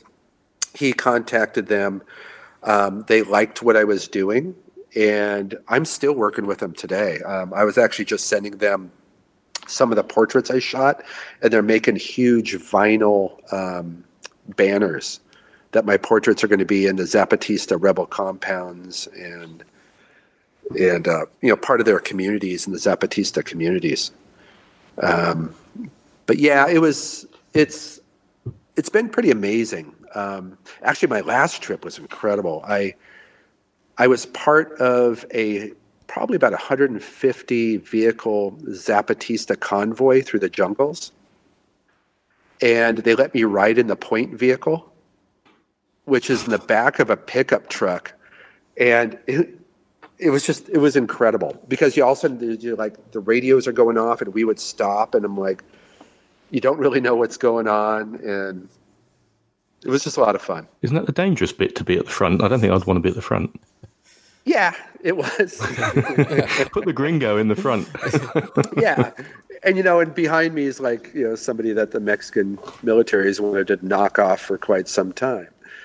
But um, it was it was a, it was pretty incredible. But what was incredible though is we we drove for a lot of the day, you know, through the jungles, and then nighttime came and we're still going, and then we started slowing down, and it was like 10 o'clock at night. All of a sudden, I saw people in masks. Everybody has ski masks on the Zapatista mask. Hundreds and hundreds and hundreds of them all linking arms all along the side of the road. And they were there to greet us as we came into the uh, compound. But it was, it was like, I mean, it almost felt like that scene in um, Apocalypse Now, you know, where the boat goes in and everybody's in those the little canoe boats you know as we're drifting into this camp and nobody said a word just hundreds and hundreds of people with linked arms wearing masks but uh, this is one of my favorite parts of photography is just being able to you know connect and engage and and you know be part of situations like that And Do I, I can't. Sorry, go on, Erik. Was it you? I was say I was yeah I was gonna say do you ever find yourself you know, because the cameras that that you make um, you know they, they can't sort of just be whipped out and shot like you know you're driving on the back of a pickup truck in the in front of a convoy you know and, Yeah. and the S&M camera is not conducive to that at least not very well unless everybody stops do you ever find yourself longing for some kind of camera besides your phone because phones in those situations are dangerous right they have tracking chips whatever yeah that you can just whip out and take an image the way you would want to take an image artistically, but much more quickly, right? Yeah, no, I I've definitely thought about it. Um, I actually, what I would love to do is, um, and I've talked to a friend who's actually connected with Leica. Um, I want a Leica monochrome, um, which is the uh, you know the black and white. Uh, it's like 24 megapixel Leica. And then, because I've been told by different museums I work with, they want me to document, document, document. They Yeah. want me to document everything. And, you know, I have, you know, just like I'll bring some stupid little camera along. But I would love to have the monochrome and then print out um, negatives, you know, like a 12 inch by 20 or whatever size negative, and then do uh, platinum palladium prints of my documentation. Yeah, totally doable. Digital negatives. That's Yeah, digital negs. Yeah, not a big deal. It, but it's it's what I would like to do um, for my documentation part because yeah, you just can't whip out the cameras. But also my cameras too. It's like when I photograph, you know, I'm having a long conversations with the person I'm going to photograph be even beforehand. You know, so it's like a collaboration with the person. It's not really just total documentary, you know, photographs. You know, it's it's connecting, sharing, creating something with somebody who's in some situation and yeah, that's the most documentation. Wayne, I can't. Um, I can't finish this section really without just asking you about the us and them camera because it um, it features quite heavily at the end of of um, Erik's journey when he when he comes to your um, diaper factory. uh, and I was I'm immediately intrigued. I mean, the picture I'm looking at now is you with uh, some Zapatista rebels doing a portrait, and you've got your camera, and the and the front is open, and there's that cross. So just tell yeah. our listeners about some of the things that go into this camera and why they're there. Yeah. Well, it's everything in the camera has to relate to the subject of us and them. Mm-hmm. Um, and it, it's really weird when I start getting into a project and creating a project. I feel like things just start coming out of the woodwork. Um, like the cross, uh, there's a cross in the front of the camera, and if you look at the front of the cross, it looks a little odd because there's a two-headed eagle behind cross be, behind Christ, and right behind Christ's head is a Maltese cross. And then if you flip open the door, you see the back of the cross. There's a gold be, uh, gold bezel with a glass bead in it with an EB monogram. That was Ava Braun's personal crucifix, and it was just excuse me. It was kind of like to me one of the ultimate symbols of us and them. You know, a lot of people see the crucifix who are Christian, they're like, "Yo, Jesus, yay!"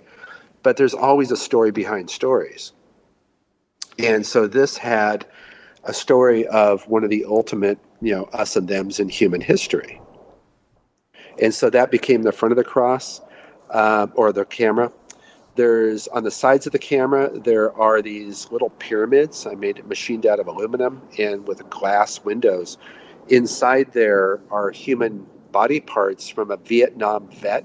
It was part of his kill proof box where he was required by his commanders to cut a body part off of everybody they killed. It was amazing. What, what I found out about this through one of my uh, one of the pe- people who are fans of my work, and she had uh, contacted me and she told me that her dad was a Vietnam vet and he had these items but he felt kind of almost haunted by them. You know, of course, they're body parts of people he killed, but he didn't know what to do with them. He just couldn't throw them away. He couldn't go bury them because he felt responsible for these these items. And so she talked to him about donating them to me. He said he would do it, and so they sent them to me. And then, um, you know, for the project, she explained the project to him about us and them. And so after I got it, I just couldn't work for a few days. You know, I felt this heaviness of them.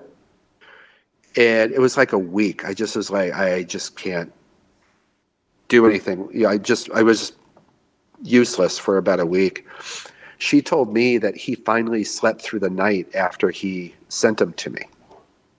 And he finally had some peace and rest um, after he shipped them to me and then so now those you know are part of the camera, and um, and that also is just a you know such a us and them, you know that they train people to kill people, and the people that they kill are so worthless that you take a trophy from them.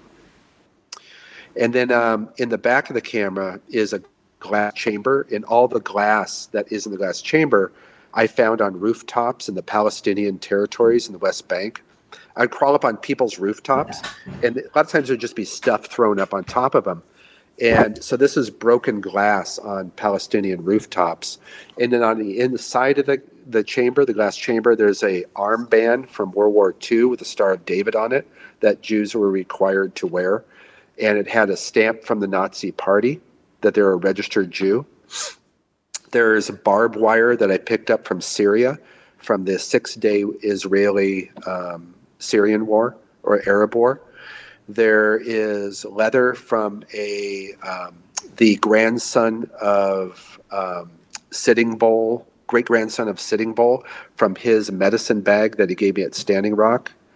Um, there's a truck ID badge. That was the truck that burned between at Standing Rock between DAPL and the water protectors. It was the VIN tag from the truck that burned and just a bunch of other artifacts that are in the back of the camera. But they all relate to the subject of us and them. Yeah. Simon.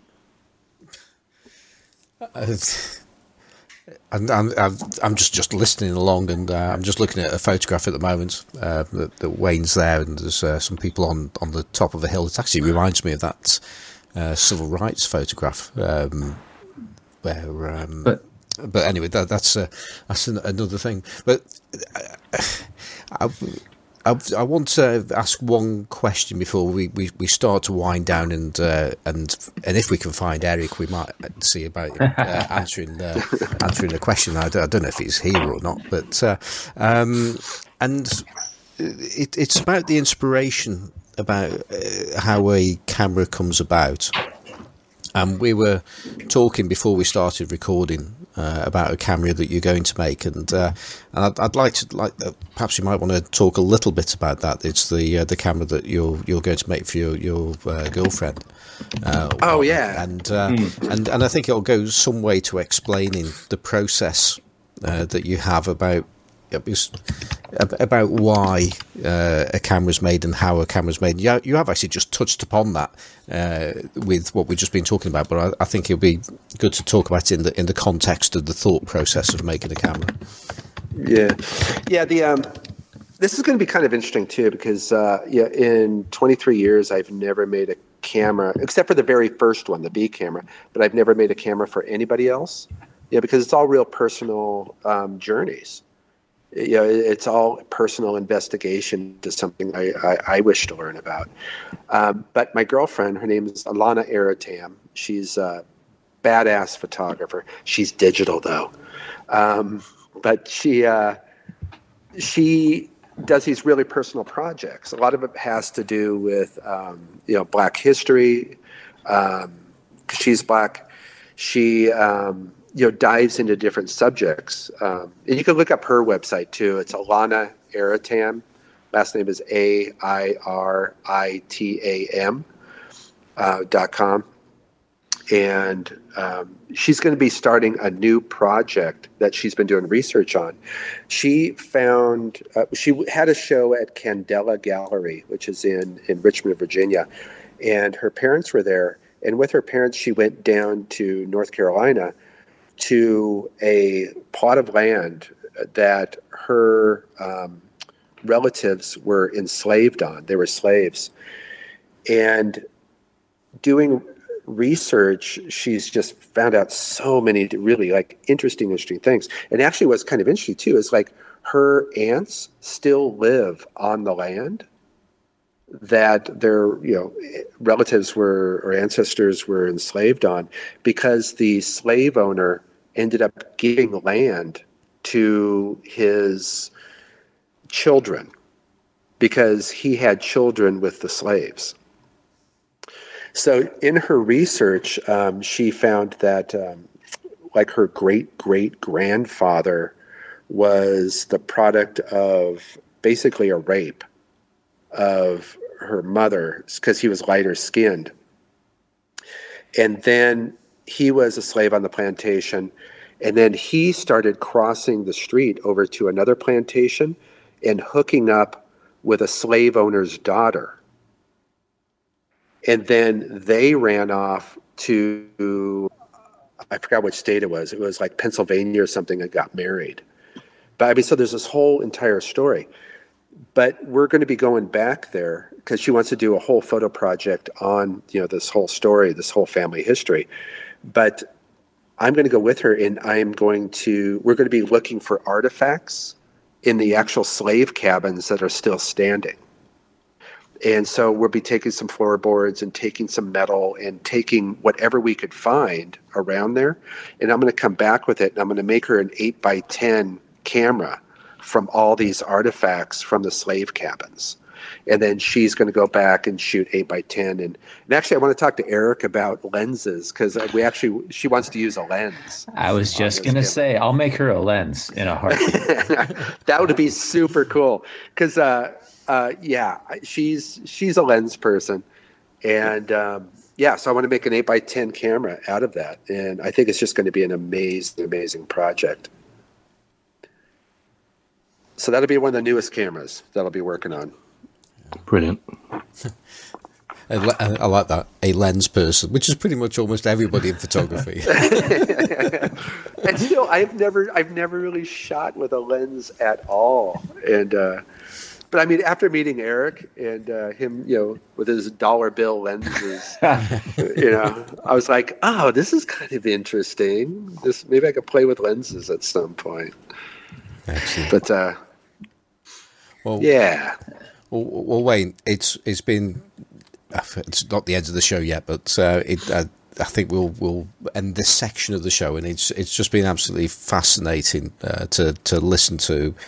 Um, you know, the, the the processes, the thought processes that go into uh, why you why you make cameras and then what you do with them. Um, so, thank you really uh, for uh, spending that time with us. Well, thank you guys for having me. Um, you know, I, I heard Erik's show. I was like, yeah, you guys are cool. This will be fun. and actually, I just wanted to do it so I could hear Erik read emails. Too. exactly, and and Erik, Erik uh, um, he, he, well, I've already said just how well he did the emails last last last time. So uh, yeah, so that, that we we had. and there's um, very iffy, iffy pronunciation of uh, British swear words. Um, um, so I think that's it's probably a, a good time um, to do uh, to to do those emails with Erik. This is the Ask Erik section, and uh, because we did put a we, we put something out there to say uh, Erik's going to uh, read emails out and, uh, and and answer them as as, as well. And uh, uh, two emails have flooded in. Two? Um, yeah, and I think there might be something else that um, that Andrew's pushed your way as well. I, I don't know. Yeah, there was something on um, in, on Messenger, wasn't there, which I sent you, Erik, about carbon printing. Oh yes, yes, yes. Hold on, let me grab. That was on Facebook Messenger, right? It was, yeah, yeah. Okay, it was uh, it was kind of an email, but came on a message. Came Me- through an message? Mes- message. So if you can find that, you can read that one. Yeah, out. yeah, yeah, yeah, for sure. Hold on.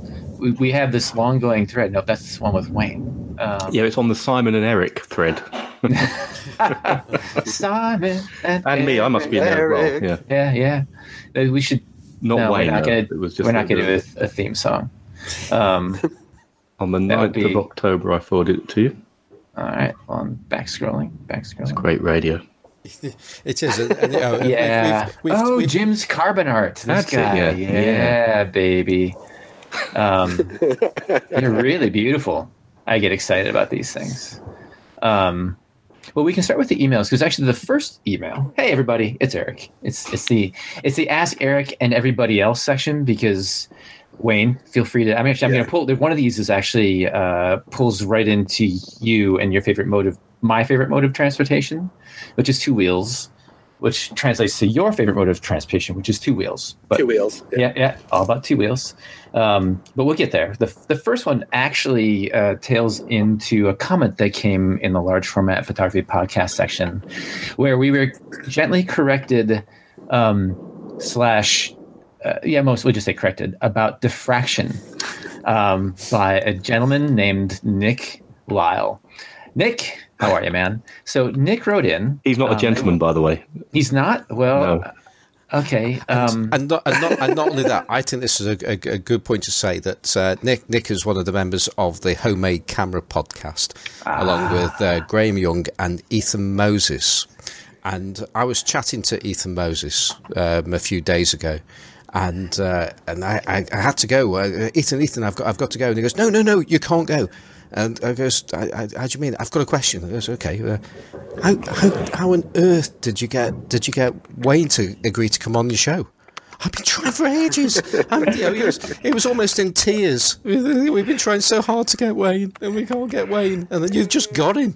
You know, so um, so if you if there are any, um, look at your spam uh, section, Wayne. I'll, I'll take a look. Yeah. That- that's sorry, sorry, Ethan. yeah, he- Look for increasingly pleading emails from uh, the Homemade Camera podcast. So that's good. I- I'll, I'll, I'll check my I'll check my spam. Yeah, well, uh, you know, you know how you got him. You knew me, Yep. yeah. and Wayne was crazy enough to answer my emails. I don't know why, still to this day. But Hey, so but we had fun. we had a lot of fun, dude. So much fun. I, I'm, uh, and we're, we'll get to we'll, Nick. We'll get to your email. I swear. Um, I do actually. I'm kicking myself because I haven't gotten back to Phoenix or Tucson since that trip, and I'm dying to, just dying to. Um, so quickly, gentlemen, what what title? What should I? What superlative should I use for Nick? He's not a gentleman. You have opinions. What is he? Go with I'm podcast, put you on the po- podcast host. Let's go with that. Okay. So Act- I have a, act- actually, I was going to say for Wayne's benefit, he's also a sculptor as well. Um, So uh, yeah, he's, he's going to be all over the show just lis- listening to. it, I tell you. So you've you've got to So- go, you've got to go on their show sometime as much as anything. I mean, we've we've talked about obviously the a lot about the artistic side, but they they so want to drill down into what you do and, the- and the processes and things like that. So uh, Okay. So I we will. have we have an email from uh, from sculptor and esteemed, well-known, renowned podcast host Nick Lyle. Nick writes, "Yes, a great segment. Though I must protest the rule of thumb about aperture and diffraction. Diffraction is not linked to f number except within a particular format. The larger the format, the quote smaller end quote an aperture you can use without diffraction based on f numbers. Diffraction is a matter of physics and is linked to the actual size of the aperture. For 4x5, the diffraction is cutoff results in a much larger f number, and therefore a smaller size diffraction free aperture than a 135 format. You can only get to f8 with no diffraction problem in 135 format, but 4x5 lenses don't see diffraction as a problem until you get to at least f32 or maybe f64, because the apertures are physically larger at a given f number. Smiley face, Nick Lyle. But isn't that what we said? It, it, it is. It mostly is. Um, and I actually I, Yeah. I have a, a link. Yeah. Um, and that made me that in the longer conversation we had, I believe, with Nick and some others in the in the large format photography podcast, LFFP. I'm trying to find a good acronym to just use for that. Um, made me do a little bit of research into lens diffraction in photography from a more technical side. Uh, it is a bit of a bit of interest to me as somebody who you know cobbles together lenses and messes around with things, um, and so it's pretty cool actually. Um, besides diffraction, there's diffraction patterns, which sort of I will tongue in cheek call bokeh, right? Which is the shape of the light and the patterns that that diffraction makes. Um, which you know, if you've seen um, say the the recent lomography Petzval lenses, and they have different shaped aperture drop-ins. You know, a star or a circle or whatever to kind of tune the shape of that diffraction in the background of the portrait, right? And so it seems to me like a really interesting place where a lunatic like myself might be able to actually play with diffraction to form very specific patterns and types of diffractions at very specific apertures. Um, so I have a couple links I'll throw into the Facebook group about a little more of the technical background of diffraction, and we can get some conversations going. Uh, so thanks, Nick, for throwing us that. It's made me look at this a little bit deeper, and it's actually a really, really cool diffraction. The the the size of the diffraction, um, diffraction is driven by the size of the aperture opening, and that is absolutely different. It, it's it's run off the circle of confusion, basically. Um, which you know, Wayne's like, I'm not a technical photographer, Erik. S T F U. Um, but also, Wayne, for you, it could also play into like your pinholes and the shape of your pinholes, right? Oh yeah. And how rough they are or smooth they are gets a different look and feel for those edges of your image and therefore the diffraction right so you which I enjoy when I play with. right like you could actually put your stuff under a microscope and tune your pinholes for a very specific look and feel Yeah, I have one pinhole that is. Um, it, it's pretty amazing under a microscope. It's actually two microns. oh that camera dude the 8 by 10 yeah, Eight by ten X-ray camera. Yeah, yeah. yep, yep That's a yep. whole nother story that we're yeah we won't get into. the uranium and the uh, the radioactive comet chunk that you I almost touched Yeah, yeah. uh, The uh, the uh, green glass from the 1st nuclear detonation. yep Yeah. yeah Right. Sorry, guys, you're out of time. We're not going to be able to talk about that one. you just have to have them on for like round two sometime next year. Um, and the second email is from Ben Reynolds, who, since I don't know Ben, I'm just going to say a gentleman named Ben Reynolds. I'll make mm-hmm. the assumption that Ben is a gent. And Ben writes Hi, Erik, and you other two. I have a question. Who let Erik onto this show? He seems to be taking over. I have a question around your combined cycling and large format photography adventures. I am also a cyclist and a photographer. I've done a bit of bike packing, and I'm always nervous about carrying my camera gear. What do you take with you on your tours, and how do you carry everything securely? On your back or strapped to the bike? Wishing you good light and a fair tailwind always. Ciao for now, Ben R. Hey, Ben, and this is where I'm going to loop Wayne in a little bit because uh, road tripping on motorcycles, you have a lot of the same constraints, uh, maybe even more constraints than you do on a bicycle because we have a lot of mounting places on bicycles for gear that, that don't Yeah. really exist on a motorcycle. Um, so on my end, I carry nothing on my back. Uh, when I first started bike packing, it was uh, it was attempting to do. I went from zero to five million pretty much, and I attempted to do a bicycle race called the Tour Divide. It is a self-supported mountain bike race from Banff, Canada, to the U.S.-Mexico border down the Continental Divide. Um, it's a race. It has rules. You do it solo. You don't accept help from anybody. You don't. Uh, you don't draft with anybody. Um, you have a GPS tracker to make sure you don't cheat, and it's it's really intense. Uh, to put it lightly, it's two thousand seven hundred and fifty miles, um, and I did it on a single speed because I'm, I'm I'm not very bright. Really, is what it comes down to. So um, with that, Wait, did they have a separate category? Or Yeah. yeah, yeah. oh, they that's do. cool. Yeah. Um, and so with that in mind, like you go really light, right? And so my camping gear, you carry all your camping gear with you, you carry your food with you, um, got very light very quickly. And I learned also very quickly how terrible it is to spend all day or multiple days with with stuff on your back. Right? It just it sucks really tremendously to have something on your back. Um, so with that in mind, um, you know, I have this background in, in very light gear. You know, right now I sort of run a luxuriously roomy one slash two person tent that weighs two pounds. Uh, my race setup, I carry an eight ounce bivy. Right. Um, but all of my camping gear and touring gear, including stove, everything, tent, sleeping pad, uh, is less than 13 pounds uh, ultra ultra light, very packable, which leaves me a lot of room when I started like carrying large format gear, a lot of room to pack large format gear.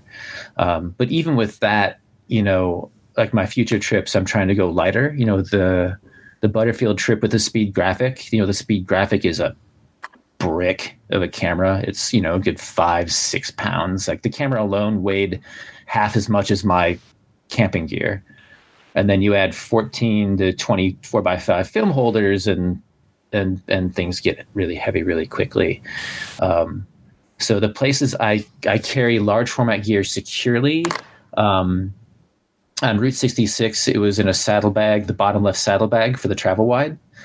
Um, for the butterfield trip i got a front rack a flat rack that mounts to the fork uh, with a bag that i could flip open easily and quickly to gain access to the speed graphic, um, the lens, which I lost, of course, um, the film holder that I was working with at that moment, two or three film holders that I was working with that moment that were loaded, uh, and a small Fuji digital. Um, and that also kept it safe. The other problem with carrying camera equipment in saddlebags on a f- is if you crash and you go to that side, the camera takes the impact, and that sucks a lot, right? Um, so that location, uh, that front rack on the front of the fork, the front of the bike, is fairly impact free if you tip over, uh, which is super important with large format equipment. If I was going to give advice on what kind of large format equipment to carry nowadays, um, for somebody who isn't impeded by needing to use, you know, shutterless lenses like Wayne and I, um, I would go with something like, um, oh, what am I thinking of? An Intrepid 4x5 because they're really light and really affordable and well built and they pack down to the size of a book. You know, uh, an Intrepid 4x5 with a couple of lenses and some film holders will fit very nicely and very lightly into a, fr- into a bag. Um, but for you, like Wayne, when you're out on a motorcycle and you're road tripping on a motorcycle with your with your cameras and like all of like the Polaroid equipment and whatnot, like where do you pack your stuff, man? Um, a lot of the stuff goes on the handlebars uh, because I have a what I ride is like an old school chopper. Um, you know, it's rigid framed. It's uh, suicide shift. Yeah, so it's there, you can't really put any kind of panniers or anything on the back, and it doesn't have a sissy bar, so you can't put anything in the back. But I have big ape hangers. Yeah, the, the where you know you see the guys riding with their hands way up in the air. That's that's what I got on the bike. So I strap a lot down to that. So the tripod fits really nicely right underneath the uh, headlight. You know, and to- and uh, latch down, and then I have Right. a bed bed roll that has a sleeping pad, um, like an inflatable pad in the middle of it. And then I have another bag that acts as almost like a windscreen that has all the rest of my gear, uh, that has the camera, that has uh, uh, my clothing, you know, which, you know, I'm a biker. You know, I just need one shirt, one pair of underwear, and one pair of pants. Yeah. So, you know, I don't bring much as far as clothing, but I got to have my stove for my coffee. Yeah, that's Oh, a yeah, dude, necessity. yeah. So, yeah, that's about it. I could keep it really, really light and just not worry about stinking, and uh, and it all works out. Dude, I'm with you on the stinking. You know, riding a bicycle 85 miles a day is stinky. But Yeah, like, from- and I and I'm a biker, so you know, what do you expect when you see a biker but stink? Right. You know, so it, it all works out. But with a rigid, and for those of you who don't really know motorcycles, a rigid is a motorcycle that doesn't have any rear suspension at all. Like there's no rear shock. It's just a frame and a pair of forks. So, um, with a rigid though, do you ever have any problems with like vibration messing up? I mean, your cameras may not, maybe less, but like any any issue with vibration? Because I always worry about vibration messing with my camera gear. Yeah, but I mean, the cameras I'm making are, you know, they're machined out of billet forged aircraft aluminum.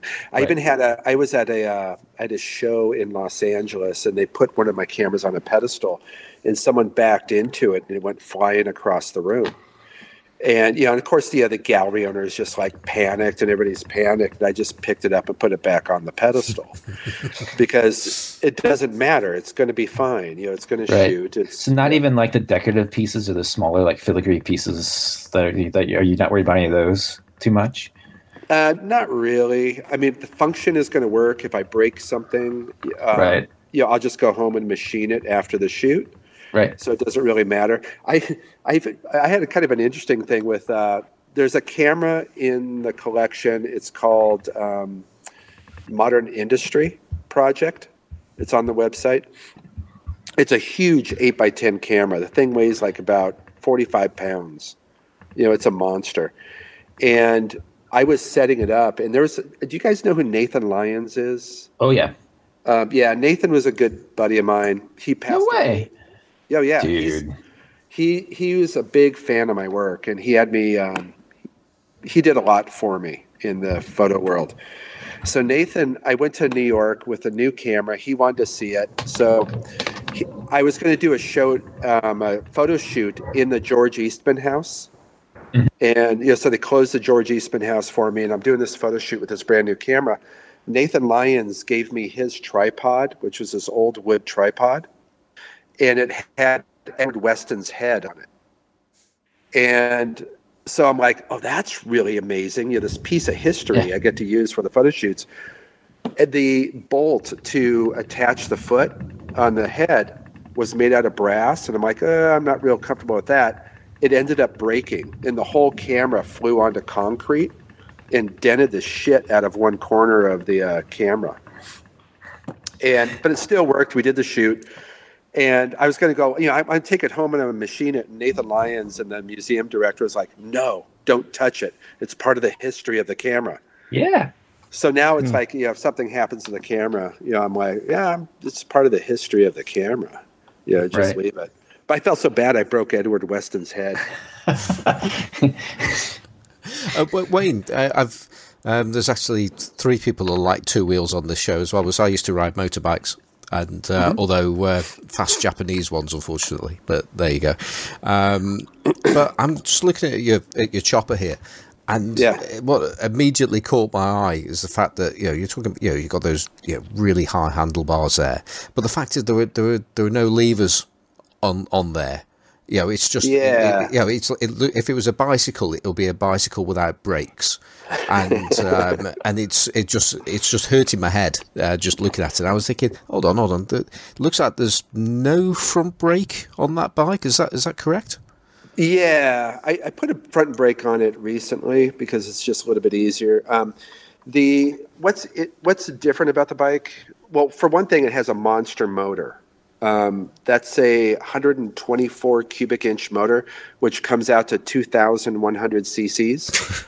so it's like this monster drag racing motor. It has an open primary, which is belt driven on the side, so it has an open belt that you know connects the the uh, transmission. But what you do, you, your brake is the right foot. Your clutch is the left foot. Right. So you clutch it with your left foot, then you reach underneath your butt, and there's a vintage doorknob, you know, crystal doorknob that is the shifter. Wow. That's so cool. and it's it's a little different. It, the bike doesn't even have a key, key because nobody knows how to ride it, so or wants to. You know, a 2000 2100 cc motorcycle with a suicide shift. You know, is uh, you don't need a key for that. so, so I, I, I'm not looking at a picture, but I, I watched far too many episodes of uh, Sons of Anarchy, and some of those guys rode those bikes with their arms just like at, you know, 60 degrees up in the air, holding onto these uh, Yeah, ridiculous handlebars. And I thought, well, did the blood not just drain away from your fingers and you get pins and needles or something? I mean, how practical is that? You know, it's not real practical. It, it's kind of like No. an old. It's like an old school chopper thing. You know, like an old school biker thing from you know Southern California. But originally came from. So the story goes is the handlebars were that high because biker gangs were knocking each other off. And one of the reas ways they were doing it is putting a thin um, metal cord across a street next to a clubhouse. So it was basically um, clotheslining by other bikers. So the handlebars were steel up in front of you. To stop your head being chopped off. Yeah, so you wouldn't get decapitated. Yeah. Wow. Okay. So it's like yeah, it's it's a it's old um, you know traditional kind of thing, and bikers like tradition. Okay. A fair bit. Yeah. Erik, you're going to read that um, message Yeah, email? absolutely. No, yeah, for sure. I just, I just wanted to swing into the motorcycle stuff. Yeah, it's that's, good, but we've know, done bikes now. Go on, read it. a All right, all right. related email. I just Okay, and so- actually, I was just going to say, uh, great if Graham Jago's made it this far, the Sunny 16 podcast, he'll be, he would have been, he would have appreciated that as well. Was he like? Well, you have to tell him he's got to get over two hours into the show before he hears about motorbikes. So I don't know who this is from because it came through a copy paste through Messenger. Do you gentlemen know who this message is from? The carbon printing? Can you tell me? I want to give credit where credit's due. Yeah, just read it out, and I'll I'll try and find out All for you. all right, all right. From an unnamed gentle person uh, who shall be hopefully shortly identified. Loving your podcast, not only because the guests are great, but I really enjoy you and Simon. You being Simon Andrew, not Erik. I know you must have a very long list of potential guests, but I would like to give you the name of a photographer I think you would enjoy talking to. He is somewhat of a curmudgeon. Yes, he shoots ULF 14 by 17, 8 by 20, and 8 by 10, and builds his own cameras. But the thing that makes him unique is he prints using carbon transfer. His prints are gorgeous. I don't think you have had anyone who does carbon printing. Here's his website https colon double slash www.jimscarbonartphotography.com make sure you check out his books that are carbon printed his books are carbon printed. Damn son. So sorry i added commentary on there because i can't help myself.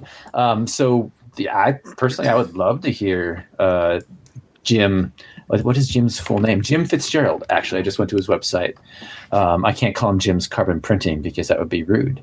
Uh, but Jim Fitzgerald, uh, you should go to his website. His cameras are, he makes really big, old school, like 1800s, early 1900s looking cameras. Uh, and carbon transfer printing is is really really neat. If have you have either of you ever done, or three of you, are sorry, Wayne, uh, seen or done carbon prints? No.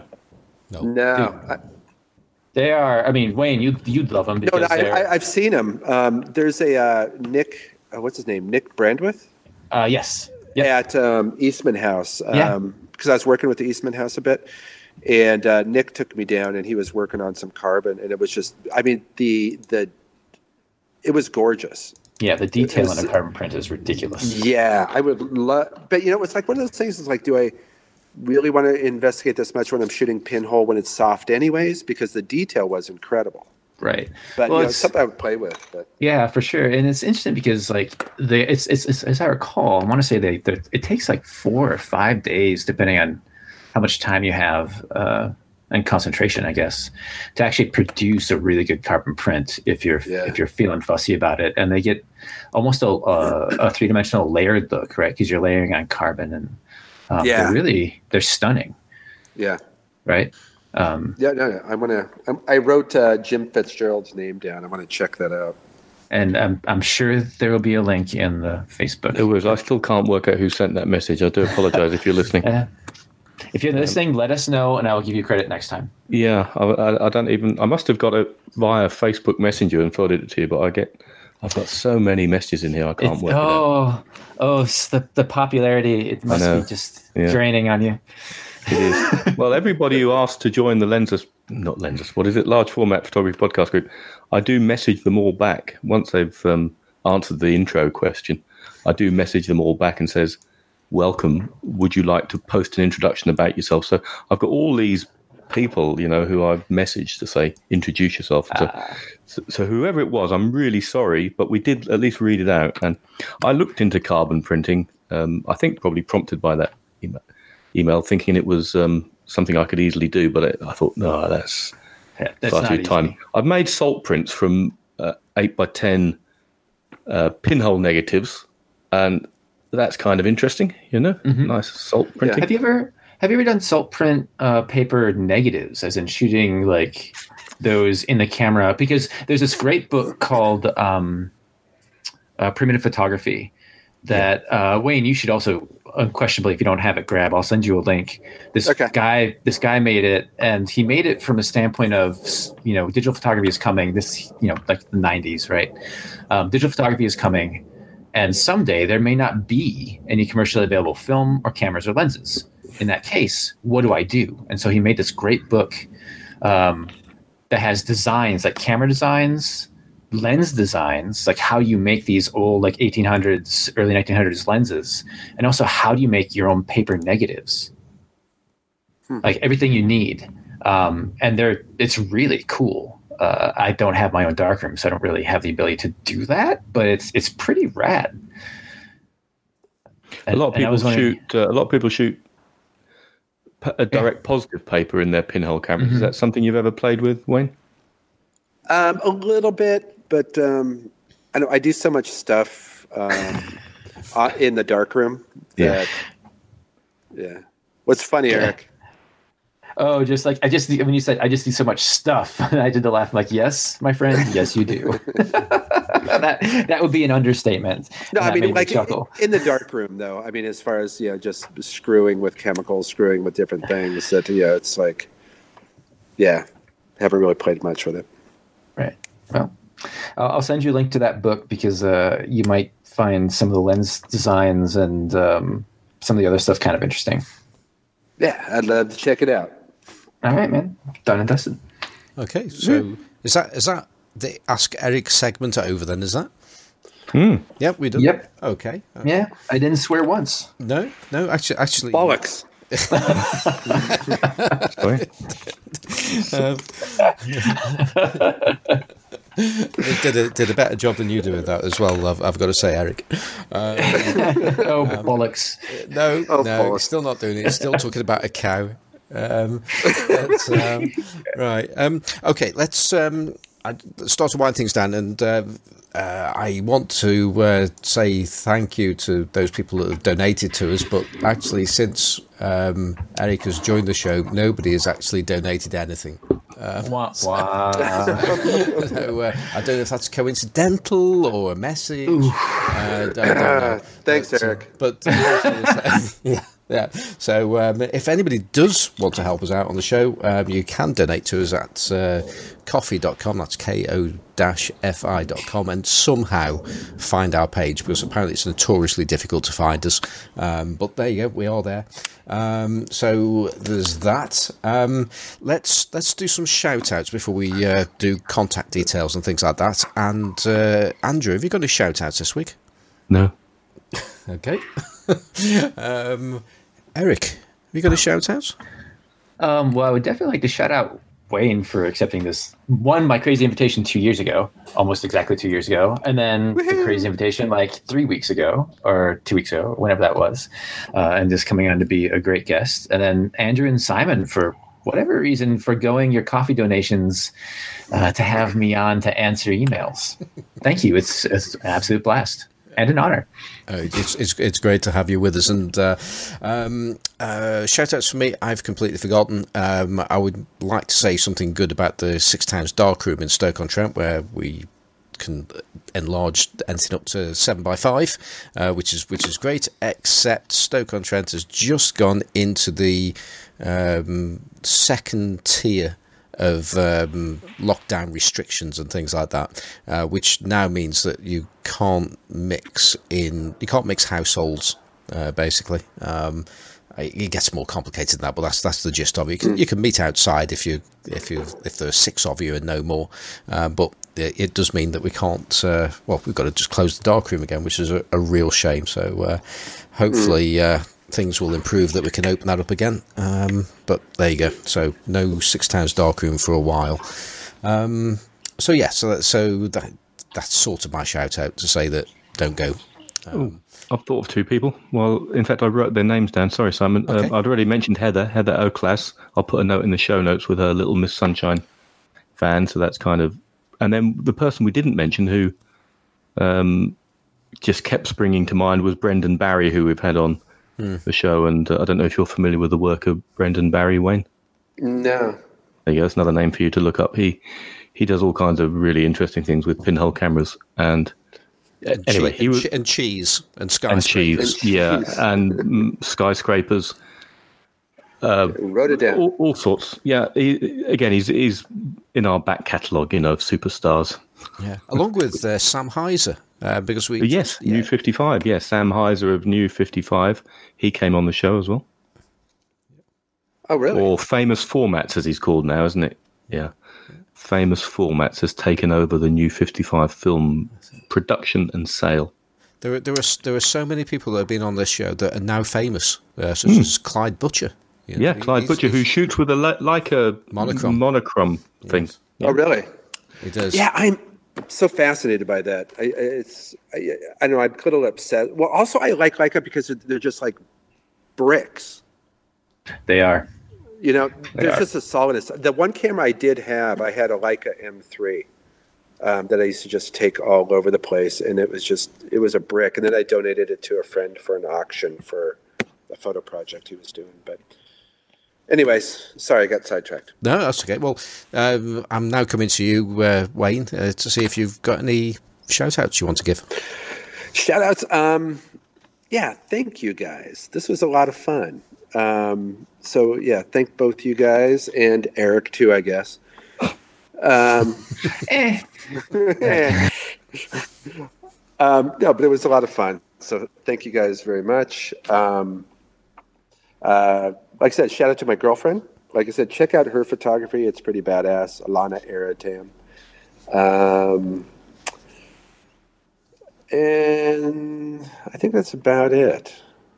Okay, well, we'll um, we'll do a, a this is a, probably a very good time to uh, remind people how they can get to see the work that you that you do, Wayne. So, what are the best places to see what you do?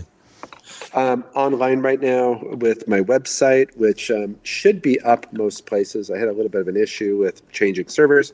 It's waynemartinbelger.com. That's B E L G E R.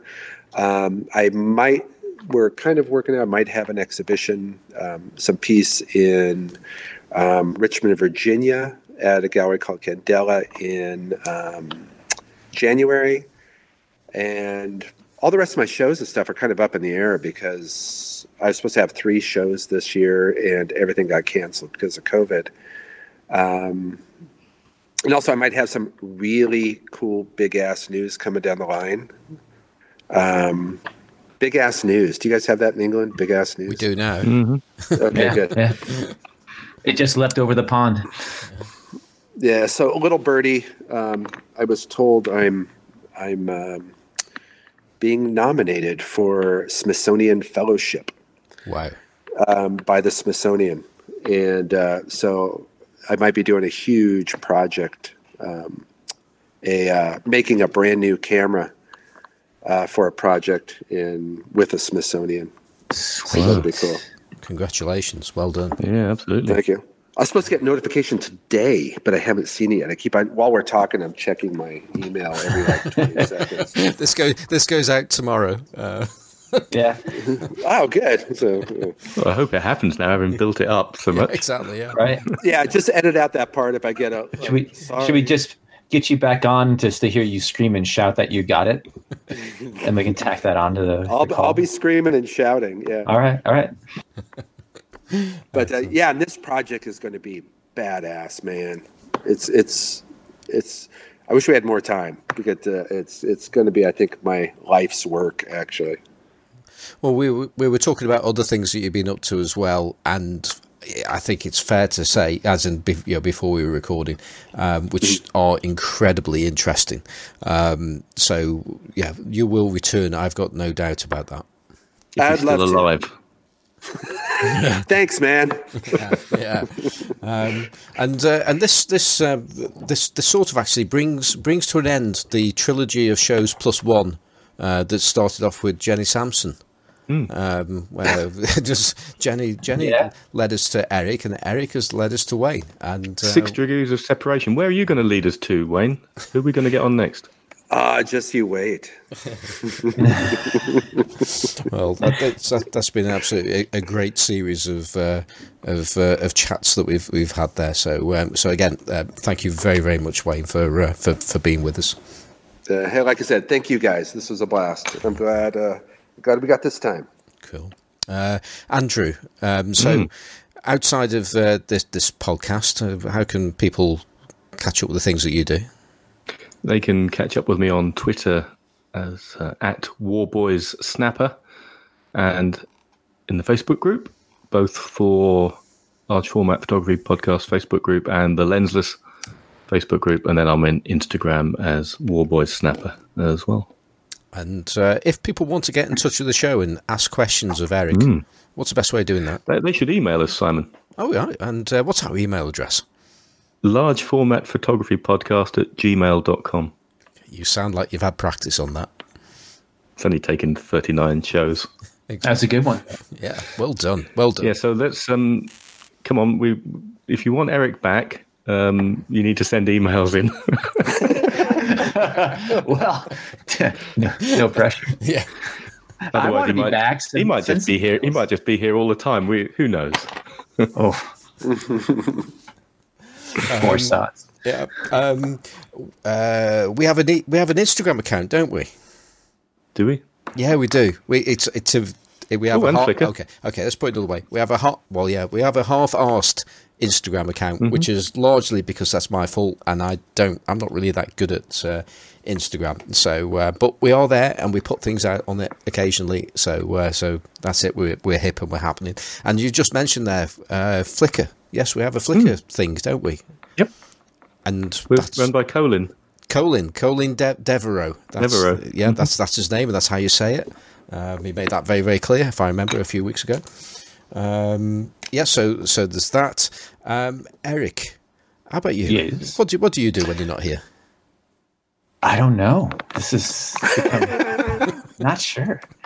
It's all just a blur between podcasts now. I'm not. I'm not sure, but um, I do occasionally, you know, post images and and projects and cameras in progress on Instagram at Erik H Mathy, uh, E R I K H M A T H Y. Okay, okay. Well, uh, myself, am I? I'm on Instagram as Simon Forster Photographic, which is also the name of my website, uh, you just need to stick uh, co.uk on the end of there, and I have this ever growing uh, empire of lens caps that I'm making with 3D printers and things, and I'm uh, I'm getting close. I keep on saying this every week about making front lens caps. Well, I actually started to do some front lens caps, and I've got some TLR lens caps. I'm making custom ones, so if uh, if anybody's got an odd sized um, aperture. Um, odd size uh, lens uh, they need to have have covered. Um, then get in touch with me. Um, because, uh, No comment. Yeah, the cap for every hole. yes, I I can. Oh God. Uh, Wow, this went south. yeah, Yeah, yeah, yeah. just think of those TLR ones that cover two. Um, and, um, and uh, yeah, so anyway, so you can get hold of me um, by going onto that site. I've got an eBay site as well uh, called It's Fozzy, but um, most of the stuff's on uh, on, my, on my website as well. Um, yeah, we're on Flickr. I'm on Flickr, sort of. And I, I think that's just about it. Our music is by Kevin MacLeod of Incompetech.com and it's called Two Finger Johnny. Um, and yeah, that's that's pretty much it. So I hope you've enjoyed this week's show, and uh, we'll be back again soon. So goodbye. Bye. Take care, all. Bye.